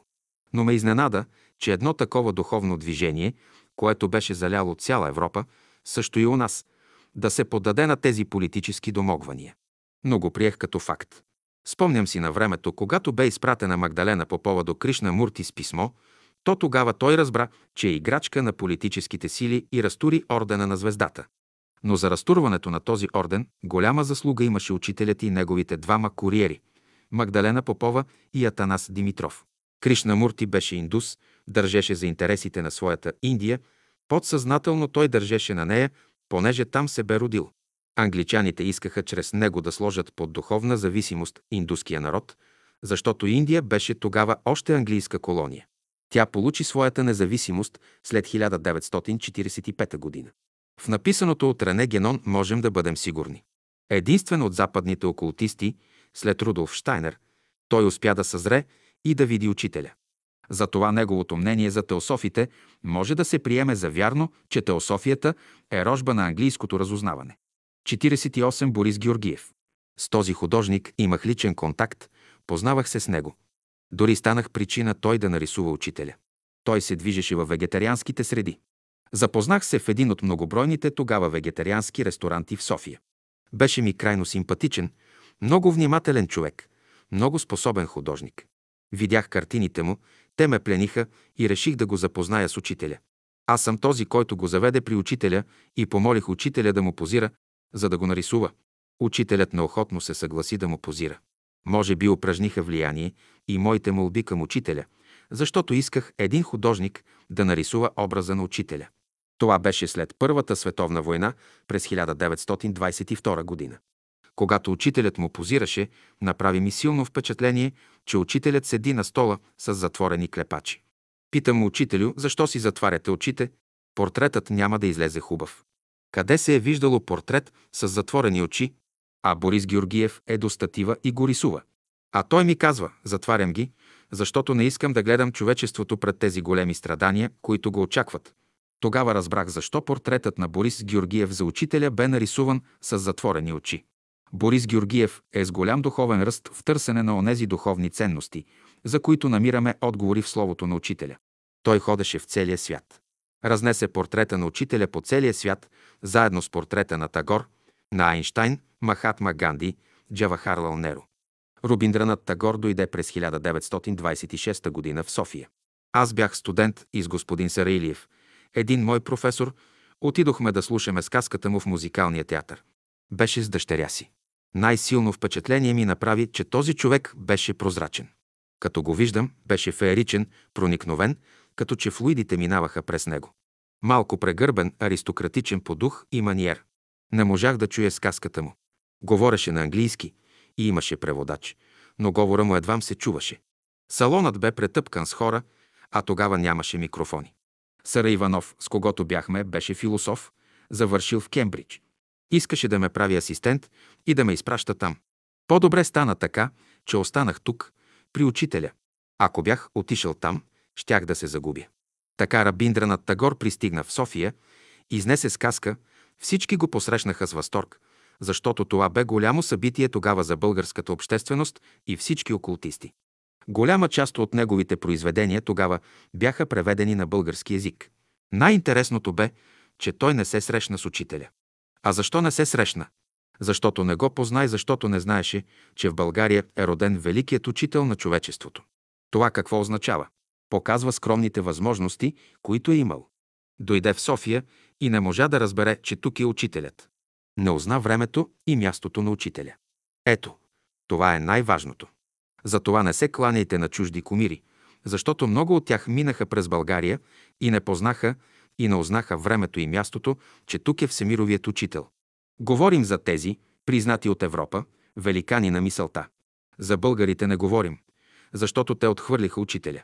Но за сметка на това изпратиха около хиляда човека, свои представители, които да бъдат ученици в школата му. А това не е малко, дори е и много. 49 години на изпитание. Няма да описвам в подробности политическите и военни събития, които станаха през периода от 1939 до 1945 година, но ще дам само контурите на вътрешния и на външния политически живот на България. Агресията на Германия продължаваше. На 26 април 1939 г. пристигна от Русия Потемкин, помощник министър на външните работи, с задачата да сключи договор с България за ненападение и взаимопомощ. Правителството и короната отказаха. Същата година, на 23 август, се сключи пакт за ненападение между Германия и Русия. На 1 септември същата година, 1939, германските войски нахлуха в Полша. Изобщо през тази година в България, както и в нейните съседи, се чувстваше западният студент вятър на фашизма. В Румъния и Югославия се създадоха фашистски организации, както и в България, под името Ратници за напредъка на българщината. През лятото на 1939 г. тези фашистски елементи направиха опит за нападение срещу изгрева. Ние не се оплашихме, защото бяхме калени в борбите на левите течения. Бяха обмислили голямо нападение. Бяха се събрали в гората до изгрева с сопи и с други предмети за нападение. Това бяха фанатици и бяха платени като наемници. Като научиха приятелите от изгрева за това нападение, почти всички слезнаха в града. Изгревът се изпразни и останаха само трима човека. Аз, Борис Николов и Игнат Котаров. Те стояха целия ден в гората, но не нападнаха изгрева. Какво се случи, не зная. Вечерта разтревожените приятели се върнаха от града на изгрева. Германия се стремеше да прекуси източна Европа, и то с оглед на нейните висши политически и стопански цели. Румъния беше заставена да върне Трансилвания на Унгария, а на България – Южна Добруджа. Англичаните погледнаха с добро око даването на Южна Добруджа на България, а актът за Трансилвания го сметнаха като диктат. При това положение Балканското споразумение между Румъния, Югославия, Гърция и Турция за запазване на статуквото стана безпредметно. За Гърция също не съществуваше вече Балканско споразумение, понеже никой не я подпомогна след като беше нападната от Италия. На 25 март 1941 г. Югославия се присъедини към Тристранния пакт, като на 27 сме избухна военен преврат, насочен срещу Германия. След 9 дни Хитлер обяви война на Югославия, като след няколко дни Югославия капитулира. Германците заставиха България да влезе и окупира някои от териториите на Гърция и Югославия. Тази фатална грешка на българската политика беше порицана от учителя. Аз бях на изгрева при учителя, когато съобщиха тази вест, че българите трябва да окупират Сърбия и Македония. Учителят стана много сериозен и не одобри тази стъпка в българската политика. Той искаше строг неутралитет. Тогава съветниците на цар Борис го оплашиха, че Италия ще вземе Македония и подплашиха българското правителство да направи една погрешна крачка, която им костваше много. И след това българите там направиха много престъпления и си навлякоха карма. Това нещо учителят го изнесе и ги изобличи в словото си. Учителят изобщо гледаше на политиката и на политическите схващания като дрехи, които се слагаха върху тялото на народите и след като се износят, се заменят с други. До този момент авторитетът на учителя се засенчваше чрез човека, който направи елипсата около котвата. А това бе Любомир Лулчев, който много често правеше лични грешки и засечки на техните правителствени намерения. Но в този момент чашата вече преля и човекът Лулчев изгуби своята роля, неговата интервенция стана безпредметна. В тези политически моменти учителят ме извика, кажи на Лулчев да не се бърка в политиката, а да си пише мемуарите и романите. Действително неговият дневник, който той написа, изигра голяма роля по време на Народния съд есента на 1944 година и заради него той бе осъден на смърт. Години по-късно, възоснова на този дневник, излезе една книга Възмездието от Иван Пълновски през 1971 година и чрез Лулчев се атакуваше учението на учителя.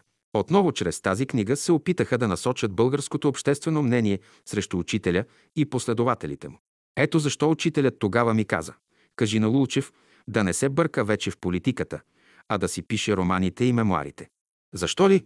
Защото наближаваше времето България да направи този исторически завой след 9 септември 1944 г., за да се излезе от този магически кръг, в който беше влезнала сама. Учителят остави нещата да следват своя логичен кармичен път. Германия все повече и повече навлизаше в политическия и стопански живот в България. На 22 юни 1941 г. германските и румънските войски нахлуха в Бесарабия. Войната срещу Русия беше обявена без формалности. В този момент учителят предсказа разгрома на Германия. Всичко, което ставаше в България, се следеше от Съветския съюз и той реагира на 11 септември с една нота. Когато Германия нападна СССР, Русия на 22 юни 1941 г. За пръв научих новината, защото работех в дирекцията на пропагандата и аз я занесох на учителя пръв на изгрева. Тогава учителят лично ми каза следното. Интересно е, че Хитлер винаги почва своите политически ходове и военни действия при нова луна, при пълнене на луната. А сега я почна на разсип луна, при празнене на луната. Това показва, че ще претърпи крах. И тъй стана, както каза учителят. Българският народ в своята цялост държеше за Русия. Тази вековна връзка беше осветена с кръв и меч, но политическите фактори в България не вземаха предвид това положение. Законът за защита на държавата влезе в пълно действие. На съпротивителното движение държавата отговаряше с терор и насилие. Наистина от историята се знае, че всяко ново духовно или обществено течение винаги върви по пътя на подвиг от жертви, кръв и клади. България на 13 декември 1941 г. обяви война на САЩ и Англия. България влезе във война почти с целия свят, освен със Съветския съюз. На 16 юни 1942 г. нелегалното радио Христо Ботев обяви програмата на Отечествения фронт. Лично на мен учителят каза следното след като България под давление на Германия обяви война на Англия и на САЩ. България обяви война на злото. А пък доброто обяви война на България. Той ми направи особено впечатление, върху което мислих много. Това е много важно, защото на 13 декември 1941 г. България обяви война на САЩ и Англия. А САЩ обявиха война на България на 5 юни 1942 г., след което започнаха бомбардировките над София. А Съветският съюз обяви война на България на 5 септември 1944 г. Ето, имате от една страна изказването на учителя за доброто и злото, а от друга страна България и онези, които я бомбардираха, и след това руснаците я окупираха. Много важни политически паралели за размисъл. 50. Славянството в опасност. Във вихара на тези политически събития аз изпитвах една вътрешна, идейна депресия. В моето съзнание изпъкна един капитален въпрос, на който трябваше да се даде отговор. Нима ще се позволи на тевтонците да смажат славянството и то да стане тор за техния нов ред. Този въпрос не ми даваше спокойствие. Къде останаха думите на учителя, че славянството ще донесе новата култура, която ще следва след западноевропейската, от великата спирала на културите на бялата раса? За мен, в тези исторически събития, това беше фатален проблем, който включваше съдбата на моите идейни схващания. Нима този най-компактен народ от славянството, руският, нима полският, чехословашкият и югославският трябва да бъдат сломени от тевтонския поход. Тези вътрешни идейни смущения аз трябваше да споделя с учителя, с този, който беше основният двигател вдъхновител, който разпалваше буйния огън на моите идеали. Учителят беше главният фактор за изграждане на моя мироглед и висшия ми нравствен критерий, който излизаше от рамките на личния интерес, на обществения дълг от сферата на народните идеали, от расовата философия, за да навлезе в сферата на общочовешкия прогрес. А общочовешкият прогрес изгражда стъпалата, водещи към космичното съвършенство. Тези вълнуващи въпроси изложих пред учителя непосредствено на Нова година, 1943. Чувствах нужда, вътре в себе си, учителят да внесе светлина в моето съзнание, в моето идейно небе, на което в момента не се виждаше някакъв светъл лъч. Учителят схвана бурята на моето безнадеждие, което малко оставаше да се приближи не само до границите на безверието, но и да разклати космичния устой на душата ми. Наистина изживявах така болезнено тази трагедия, така беше изопната нервната ми система, че рискувах да се скъсат като някои изопнати струни моите нерви. Действително изпитвах нещо, което не приличаше на някаква болка от известно мъчение, нито скръп от някаква скъпа загуба. Не, то беше някакво велико страдание, свързано с свещените идеали на душата, с самите скрижали на духа. Няма да предам целия разговор с учителя, защо не искам да вдигам булото на откровението. Великият мъдрец, който притежава диамантена воля, надарена с най-високо самообладание и непоколебимо търпение, вижда не само с погледа на учения, не само предвижда и предсказва, както древните пророци, но той, по пътя на откровението, слага началото на епохите в историята на човечеството. Като заключение на разговора, той ми каза следното. За да можеш правилно, трезво, обективно да тълкуваш историческите процеси, изразени чрез събитията, трябва да вземеш предвид основните черти от характера на расите и народите. Германците се въодушевяват от победите, славянството е като жена, която колкото повече я газиш, тя повече се окоръжава. Германците при най-малкия неуспех ще обърнат своя гръб назад, докато славяните ще стъпят здраво на своите нозе. Това скоро ще го видиш. Този отговор внесе у мен една ориентация за времето, което предстоеше да дойде. Още от първите дни на януари от новата 1943 година, след този съдбоносен разговор, германските войски започнаха да отстъпват от Донския басейн и на 20 януари Ута Прес даде следното комюнике. На 21 ноември 1942 година съветите започнаха с големи сили нападение на юг от Сталинград и в Калмутските степи. А на 24 ноември 1942 а успяха да постигнат един пробив в отбранителния фронт на Дон, югозападно от Сталинград, както и при големия завой на Дон. Тази съветска офанзива, която постепенно се разширява толкова, че обхвана по-голямата част от целия източен фронт, безспорно представлява най-голямата операция, която съветите са предприели до сега и която налага големи усилия на нашите войски и тяхното командване, спомних си думите, които учителят ми каза за Хитлер през септември 1938 година, че Хитлер е един глупак и онези, които наливат вода в воденицата му, са също глупаци. Тогава беше началото на трагедията, а в тези последни събития се вижда краят. Цялото това положение, за този фатален край, ми се представи една нощ в следната картина. Сънувам, че с моята майка съм в Берлин, в градината на Хитлер, под едно сливово дърво, а до оградата на градината беше разположено братството. Не след дълго време пристига фюрерът, цял гол, опръскан в кръв и фалангата на десния палец му липсва. Отначало се спря при братството. Братята и сестрите нещо му говореха. Чух как той им отговори. Не искам вашето заблуждение. След това пристига при мен и със заплашителен тон ме запита, какво правите тук. Аз му отговорих, че за пръв път идвам с моята майка в Берлин. На моя отговор той отговори разерен. Вашият учител ми обърка плановете. В този момент, като че ли излязох от орбитата на малкия български народ и като влязох в аурата на немския народ, изпитах ужаса на неговата безисходица. Виждах войските му, самолетите, подводниците и цялата тази картина нямаше небе. В момента почувствах от думите на Хитлер една оплаха и веднага се качих на сливата, откъснах три зелени плода, слязох и му ги поднесох. То ги взе, изяде ги, падна на земята и умря. Това беше сънят ми. Събудих се под впечатлението на тази картина и веднага изтичах при учителя да му разкажа този страшен сън. След като ме изслуша, учителят ми каза следните думи, които имат историческо значение. Небето ти е дало да видиш неговия край, Тази картина представлява образният език на небето. Той ще бъде нападнат от три страни и ще бъде сломен. След няколко дни един наш професор Владикин ме срещна и сподели с мен следното. Бях в Берлин и се срещнах с Гьобелс и той ми каза, Господ стана болшевик. Защо? Германците са обкръжили Москва и са били 100% сигурни, че Москва ще падне. Генералът наредил да спят войниците и на другата сутрин да нападнат Москва. Обаче какво става? През нощта пада невероятен студ до минус 35 градуса.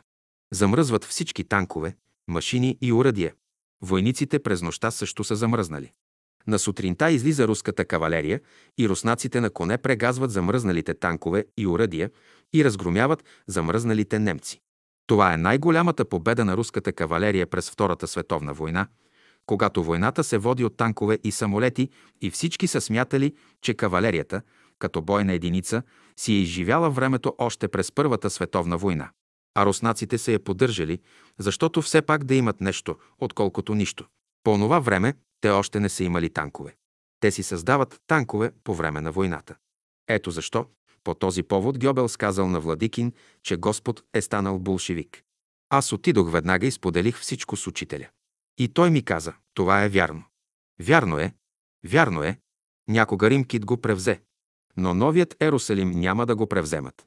Сега разбирате ли кой е новият Ерусалим? Това бяха повече от откровения небесни. Така че руската кавалерия и генерал Мраз защитиха Москва и отблъснаха германците. Това стана на 5 декември 1941 г., а на 8 декември 1941 г. Хитлер даде директива за преминаване в отбрана по съветско, германския фронт, поради силния студ и поради генерал Зима, т.е. поради генерал Мраз. 51 цар Борис и учителят. Едничката връзка между цар Борис III и учителят беше Любомир Лулчев. Учителят не се е срещал с цар Борис никога. Цар Борис повече от суеверие имаше тази връзка с Лулчев. Те, монарсите, винаги търсят гадатели и небесни съветници. Специално за Лулчев мога да кажа, че той не знаеше астрология. Дори аз известно време го занимавах с астрология, да научи елементарните неща. Интересно бе, че когато разглеждах неговата небесна карта, видях, че планетата Нептун е в осми дом и му казах, че има една голяма опасност, че може да отиде на разстрел. Той го прие напълно сериозно и го взе в предвид. Той беше много смел човек и напълно безкористен човек. Имаше други слабости, които го провалиха. Един ден, преди да си замине цар Борис от този свят, аз стоя с учителя на полянката. И точно по това време се задава една сестра. Носи един портрет, поднася го на учителя и казва «Ето портрета на цар Борис». Учителят го погледна и каза «Те го извикаха вече горе на доклад». Това ме изуми. Това стана в мое присъствие. Действително, след няколко часа дойдоха и донесоха новината, че царят е умрял.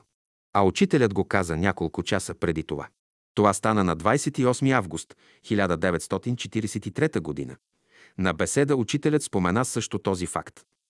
Царят е на доклад при Бога. И сега ще имаме 40 дена траур и през това време няма да играем паневритмия. Така и стана. Преди да стане това събитие, т.е. смъртта на цар Борис, се случи нещо друго. Един ден учителят търсеше нещо в приемната стая. По едно време ми даде един свитък и каза, поправи го, то е фалшиво. Какво се оказа? Като отворих свитъка, се оказа, че това е небесната карта на цар Борис, която я е правил Михаил Иванов и я е дал на Лулчев да му я предаде. Аз я разгледах и видях там фантасмагориите, които са прокарани там, че цар Борис ще бъде кайзер на Балканите, че ще живее 72 години и така нататък. Една дълга история, която не почиваше на никакви астрологически данни. А това повечето беше една куртуазия и нагаждане. Аз го разгледах подробно и казах на Лулчев. Има една голяма опасност за царя. Той още не беше отишъл при Хитлер. В хороскопа му имаше една квадратура между Сатурн и Марс, а това са двата фактора на политиците и военните. Тази квадратура можеше да коства живота на царя. Това бе предположение от моя страна, а не утвърждение. А Лулчев да се покаже пред царя, че много разбира от астрология, го споделя с Мария Ген. Стоянова, която беше дворцова дама, както по времето на Фердинанд, така и по времето на сина му Борис. Мъжът ти беше адютант на царя в двореца. И цар Борис, като отишъл на гости при Ген. Стоянова, и тя му казала какво казал Лулчев за тази квадратура. и че има опасност за живота му. Тогава цар Борис си погледнал линията на живота на ръката и казал «Наближава вече моят край». След тази среща Мария Стоянова отива при учителя и разказва целия случай. Тогава учителят ме извика и ми нареди «Не дей да занимаваш Лулчев повече с астрология и не му казвай нищо вече, защото той го разнася насам и натам». Учителят не искаше тези предсказания да се казват. А това беше вече указание, аз да бъда вече резервиран към Лулчев и към цар Борис. Какви интересни събития станаха през 1943 година. През пролетта на 1943 година, след Сталинградската битка, Сталинград е вече гробница за германските войски. Пленена е 300 000 германска армия от съветската армия. На 25 юли 1943 г. диктаторът Мусолини в Италия пада от власт. През месец август 1943 г. се сформира ядрото на Отечествения фронт, което ще играе важна политическа роля по-късно. Какво беше отношението на цар Борис към учителя и Бялото братство? Ще ви дам един пример, който е иллюстрация на всичко. Ние сме на концерт в зала България. Много приятели от изгрева са в залата. Цар Борис е в своята ложа, а учителят е долу на партера. Аз съм седнал до него. По едно време усещам, че някой ни наблюдава. Поглеждам в страни и гледам, че от ложата цар Борис фиксира с поглед учителя. А учителят е седнал в партера, но се познава отдалече, защото осанката му е представителна и всеки един от залата знае, че това е Петър Дънов. Като излязохме от залата, го питам, учителю, защо цар Борис ви фиксираше с поглед. Питаше ме дали царчето ще царува. Пак аз му казвам, че няма да царува. Изобщо учителят към тази царска институция имаше отрицателно становище. Сам учителят веднъж ми каза, монарсите и монархическите режими ще изчезнат. Може някои да са играли някаква роля, но когато просветата на народите се увеличи, когато съзнанието им се разшири и дойде светлина в съзнанието им, ще разберат, че колективната форма на управление е по-добра. А тази форма е републиката, парламентарната република. Имаше една сестра Ганка Парлапанова, която беше шивачка на изгрева и като такава тя често контактуваше с учителя, понеже му беше ушила един-два костюма. Освен това, тя поднасяше на учителя понякога модни журнали и го разпитваше за различните модели в списанието и той си казваше мнението за тях. Тя изпълняваше това, което той бе и казал и ушиваше някои от тези модели на сестрите от изгрева. Един ден с моделите поднася на учителя снимка на престолонаследника на цар Борис, т.е. синът му Симеон като малко дете. Учителят погледнал снимката и казал, рекох, той ще бъде полезен за народа си. Само това и нищо повече. По-късно, чрез референдум, България бе обявена за република и царското семейство абдикира в чужбина. По-късно Симеон се засели в Испания и мнозина чакат сега той да се върне. Но те не знаят какво е казал учителят за него. Е, от Испания той също може да бъде полезен за народа си. Но оттам, а не от тук. Ето, това е важното. 52. Неизбежният завой. При този обрат на събитията на руската земя, в България се образува Центърът на Отечествения фронт през юни 1943 година. В състава на този център влязоха комунистите, земеделците, социал-демократите и звенарите. Отечественият фронт търсеше изход от това непоносимо вътрешно и външно положение на България. След като чухме, че се е образувал Отечествен фронт, той учителят заяви публично. И сега горе в невидимия свят също се образува Отечествен фронт. И никакви убийства. Заставете ги да работят. Учителят не одобряваше убийствата, защото онези, които ще бъдат убити, като заминат горе в невидимия свят, стават по-опасни, защото не са вързани с телата си, както когато са на земята, а могат да пътуват през пространството и чрез внушение да накарат други да извършат престъпление в знак на отмъщение. Но това не бе спазено от комунистите, когато те дойдоха на власт. Учителят държа един строг тон срещу шовинизма и срещу милитаризма. Програмата на Отечествения фронт бе съставена от Георги Димитров, който беше в Москва, и бе обявена по радио Христо Ботев от Москва на 17 юли 1942 г. На 10 август 1943 г. се форми първият състав на Националния комитет на Отечествения фронт в България. В него влизаха Драмалиев, БРП комунисти, Никола Петков от БЗНС Александър Стамбулийски, Кимон Георгиев от Звено а през септември влизат социал-демократът Чешмеджиев и Димо Казасов от независимите интелектуалци. На 9 септември 1944 г. е образувано първото правителство на ОС председател Кимон Георгиев. На 17 септември 1944 АГ е обявена програмата на ОВ правителство. 1. Скъсване с Германия. 2.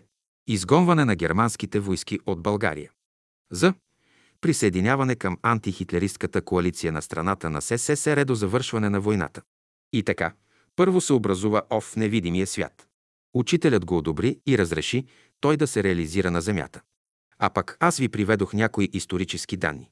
А вие ще си направите извода, кой е управлявал света по онези години. Това е важно за вас, а за мен нещата бяха ясни, защото аз бях свидетел на думите на учителя. На 28 август 1943 г. почина Борис III Римско, който се беше завърнал от срещата си с Хитлер. Пристъпи се към избиране на регентство. Италия капитулира. На 3 септември 1943 г. е подписано примирие, а на 13 септември 1943 г. новото италианско правителство обяви война на Германия. Българските управляващи фактори не вземаха акт от всичките тези събития. Първото опомняне настъпи от нападенията на американските бомбардировачи на 14 и 24 ноември 1943 г. и 10 и 20 декември 1943 г. Руските войски все повече и повече изтласкваха немските войски от територията на Русия. Партизанското движение в България и в нейните съседи се разрастваше. В българския народ се събуди пасивната съпротивителна сила, която действаше бавно, незабелязано – но сигурно. Правителството и армията, чувствайки своята несигурност, предприемаха действия на отчаяна реакция и терор. София на 10 януари 1944 г. беше жестоко бомбардирана през деня и нощта от американците. Тези бомбардировки продължиха през месеците март, април, май и юни. Положението ставаше безисходно. Усилено се заговори за смяна на политическия курс. 53 голямата бомбардировка. По това време аз бях началник на административния персонал на държавната печатница, бях поискал да бъда преместен там. Моят братовчет Славчев беше полковник и той отговаряше и завеждаше противовъздушната отбрана на цяла България. Да бъдеш полковник. Тогава беше голям офицерски чин. Неговият кабинет беше близо до двореца. Винаги ми изпращаше един работник да ми съобщи кога ще има бомбардировка, защото техните предни постове, разположени в България, съобщаваха по телефона на къде се насочват самолетите. Един ден, на 30 март 1944 г., идва един работник и ми казва оплашено. Твоят братовчет казва, че нещо страшно идва насам. И аз, движейки се под интуицията, взех началника на противовъздушната охрана на печатницата и наредих всички работници да бъдат изпъдени вън от печатницата. Още нямаше сигнал за тревога. Казах им, всеки от вас ще бъде уволнен, ако не напуснете печатницата. Там имаше 500 човека и те щяха да станат поредната жертва. Имаше някакво подземие и при тревога там се криеха. Но то не можеше да ги спаси от бомбите. То беше само да пази страх. Всички напуснаха, само онези седем човека, които бяха от противопожарната охрана, останаха. След като ги изпъдих, отидох до къщата на Граблашева, за да ги предупредя да бягат. Върнах се в печатницата и започна тревогата. Но работниците бяха я напуснали вече. Ако беше ги заварила тревогата, те тутък си щяха да се напъхат в скривалищата, както всеки път, и след това всички щяха да загинат от бомбите. И в този момент, в суматохата, аз трябваше да отида в скривалището на Народната банка, както всеки път. Но отидох в скривалището на доктор Лонг, където можеха да се скрият 200 човека. Успяхме да се скрием преди бомбардировката. Какви чудеса! Аз стоя пред една врата и тихичко интуицията ми нашепва. Махни се от тук. Аз се махам оттам и след три секунди падат три бомби и затриват в дън земя всичко. Ако бях останал, нямаше да остане нищо от мене. От експлозията на бомбите се вдигна прах, пръст и се затвори входът. Имаше една стомна вода, с която да си мокрят кърпите и да си ги слагат на устата и да дишат през нея против праха. Имаше един пиян, който псуваше американците и ни даваше кораж. После дойде пожарната команда, разби входа и ни освободи. Иначе щяхме да се задушим всички в подземието.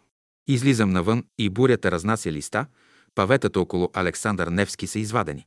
Гледам цялата печатница в пламъци, моят кабинет също гори.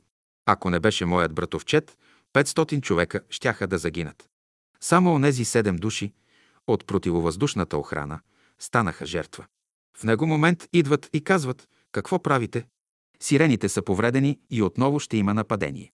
Влезнахме в скривалището, стояхме един час. Не издържа нервната ми система и реших, без да казвам на някого, да излезна и да отида на изгрева. Излизам пеша и бавно отивам към изгрева. Там нямаше поразия и тръгнах пеш 20 км до Марчаево. Срещнах се с учителя и му разказах целият този ужас. А радостта ми, че спасих 500 човека, бе голяма. Легнах в плевнята и не мога да се успокоя. Учителят беше много строг, много вглъбен и не приказваше. Спомням си на една от предишните бомбардировки. Аз съм на изгрева и се разхождам с учителя по поляната.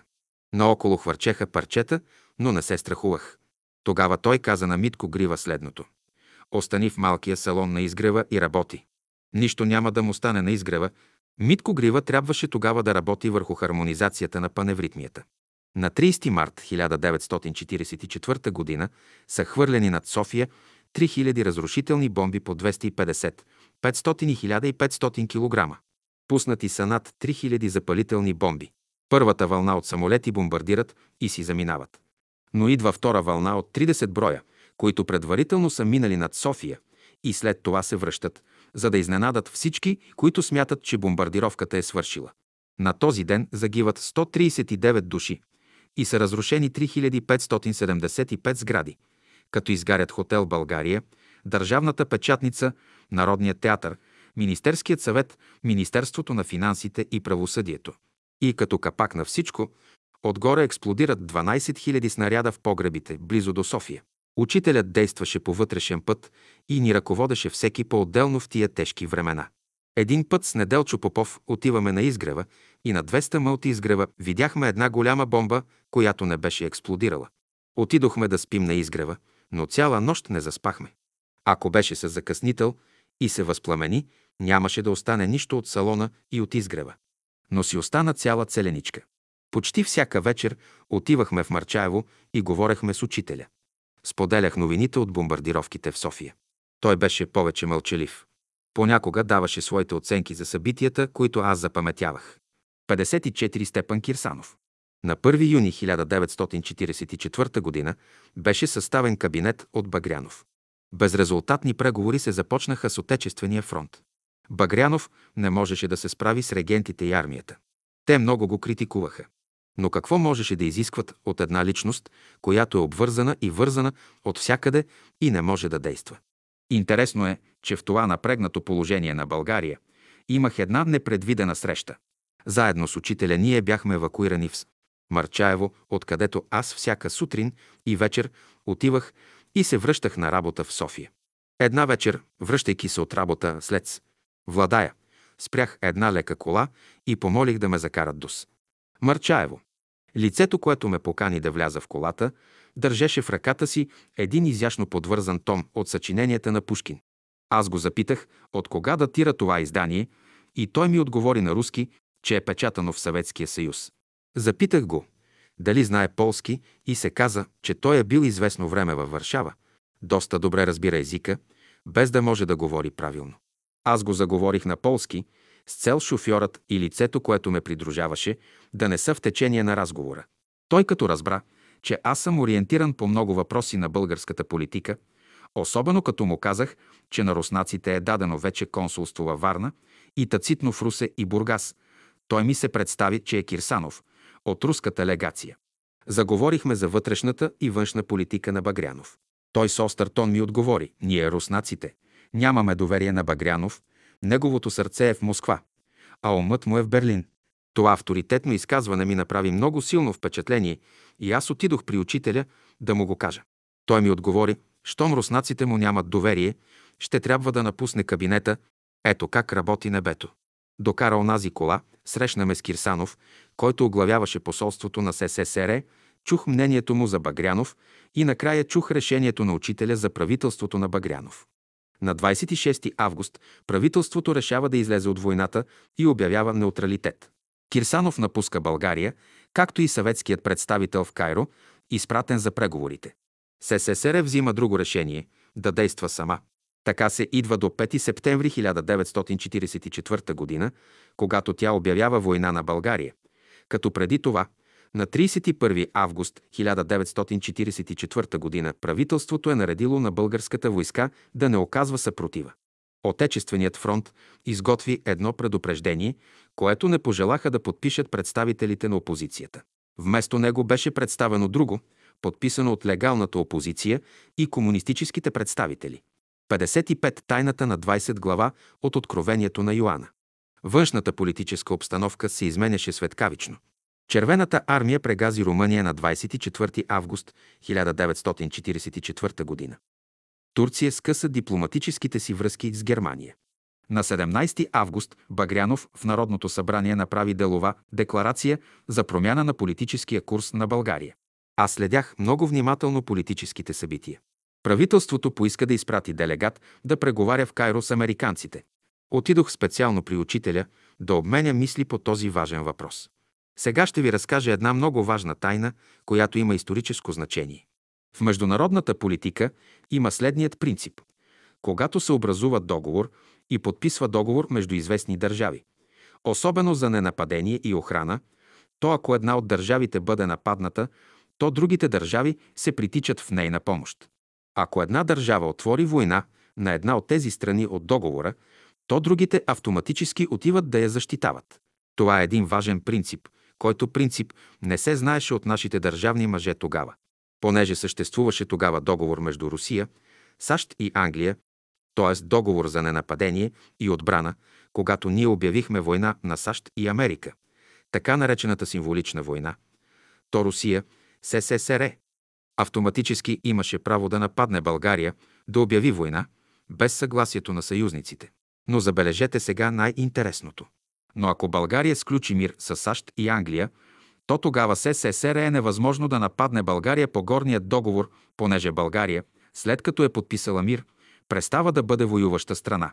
И по този начин СССР не може да влезне в България. Понеже това нещо го осъзнаха американците и англичаните, те на всяка цена искаха да не допущат СССР да обяви война на България и по този начин да влезне у нас. И зато и те предложиха на България да проведат преговори за примирие в Кайро. Тук има една предистория, която е много важна. На 16 януари 1944 г. Любомир Лулчев отива при учителя в Марчаево и той, учителят му казва, Германия няма да победи. Посъветвал го е да се види каква е политиката на САЩ, Англия и Русия за евентуалното излизане от войната на България, както и на Германия, и да не се прави нищо зад гърба на Германия, за да не се озлобят. След Техеранската конференция през ноември 1943 г. между Сталин, Чърчил и Рузвелт, СССР, Англия и САЩ, тримата големи заявяват, че ще работят заедно през войната и след нея до разгрома на Германия. По-късно Лулчев говори с принц Кирил, един от тримата регенти и му подхвърля идеята за излизане на България от войната. По-късно принц Кирил тази идея я прехвърля на другите и тя полека-лека започва да работи и идва до Багрянов. Иван Багрянов е роден на 27 ноември 1891 г. От 14 ноември 1938 г. до 4 февруари 1941 г. е министър на земеделието и държавните имоти в правителството на Кюса Иванов и Богдан Филов. От 1 юни 1944 г. до 1 септември 1944 г. е министър-председател. Обявява неутралитет и с това дава възможност да се изтеглят германските войски от България. Точно по негово време започват преговорите с САЩ и Англия за прекратяване състоянието на война с тях в Кайро. На преговорите трябваше да замине главният съветник на Багрянов, който беше приятел и с мен. Това беше Стоил Стефанов. За него единствен авторитет в България беше учителят. Той беше много смел човек и е бил осъден на смърт от фашисткия режим. Бил е секретар на земеделците при Стамбулийски. Бил е толкова буен човек, че е препоръчал на Стамбулийски и предлагал да се избият 100 000 българи, за да се оправи България. Бил е един човек, смел като тигър. Той играеше голяма роля около Багрянов и беше един от главните му съветници. Той е бил затворен във връзка атентат, който беше в хотел Орион. Беше осъден на смърт. Беше голям атентат и после се оказа, че друг го е организирал, а него го осъдиха на доживотен затвор. В затвора попада на беседи от учителя, занесени от Боян Боев, и когато излиза от затвора, идва при учителя и става негов последовател. И сега тази личност, Стоил Стефанов, ме извиква и ме моли да го заведа в село Марчаево при учителя. Този въпрос е много важен. Защото в онази книга Възмездието не е описано. Защото няма кой да им го каже. Отидохме с Стоил Стефанов в Марчаево и сядаме при извора на доброто. Пристига учителят и той казва САЩ и Англия ни предлагат примирие. Трябва да замине делегация в Кайро, за да преговаряме. Трябва да заминат аз и Стойчо Мошанов, известен политически деятел, масон. Учителят замълча и нищо не каза. После ме извика да отида при него, а него го остави при извора на доброто. Аз тръгнах с учителя и отидохме с него в неговата малка стайчка в дома на Темелко.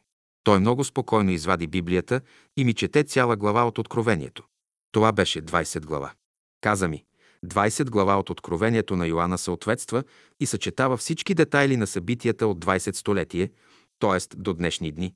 И ми я чете бавно на глас, цялата. Аз по едно време му казвам, учителю, Стоил Стефанов чака, нека чака. След той, за моя изненада, извади едно тефтерче продълговато, което никога не съм виждал. Показа ми, че е писано преди 45 години. Видях, че мастилото е избледняло. Още повече ме заинтересува. В началото на тефтерчето видях една картина, нарисувана кабалистическа и астрологическа.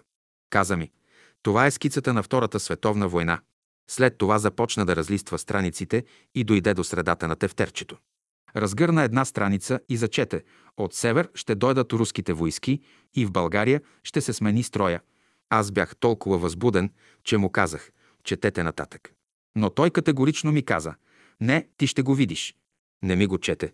После ми каза, че всяка глава от Откровението съответства на 100 години от християнската епоха и че 20 глава съответства на 20 столетие.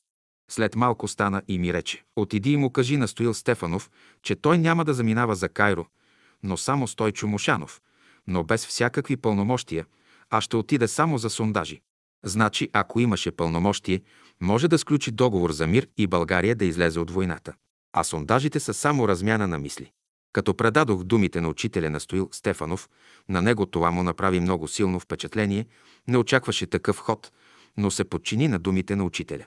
Стоил Стефанов се оттегли от преговорите, а в действителност Стойчо Мушанов заминава за Кайро. Какво става по-нататък? Крайно интересно е, че Стойчо Мушанов непрекъснато телефонираше на правителството на Багрянов от Кайро, че трябва да му се изпрати пълномощно за водене на преговори. Но учителят не позволява. Багрянов, като министър-председател, послуша Стоил Стефанов, а пък Стоил послуша учителя. Багрянов знаеше за този ход, че това е нареждане и решение на учителя. Сега кое е най-интересното? Ако учителят беше казал на двамата, на Стоил Стефанов и Стойчо Мошанов, да отидат да преговарят в Кайро с САЩ и Англия и да сключат мир за излизане от войната, то СССР, руснаците нямаха право, по силата на международните договори, да влезнат в България дори и с обявяване на война. Защо ли? Защото с сключения договор с двама от съюзниците България излиза от войната. А третата съюзничка няма право да им обяви война. По този начин СССР нямаше да влезне в България и щеше да стои на Дунава.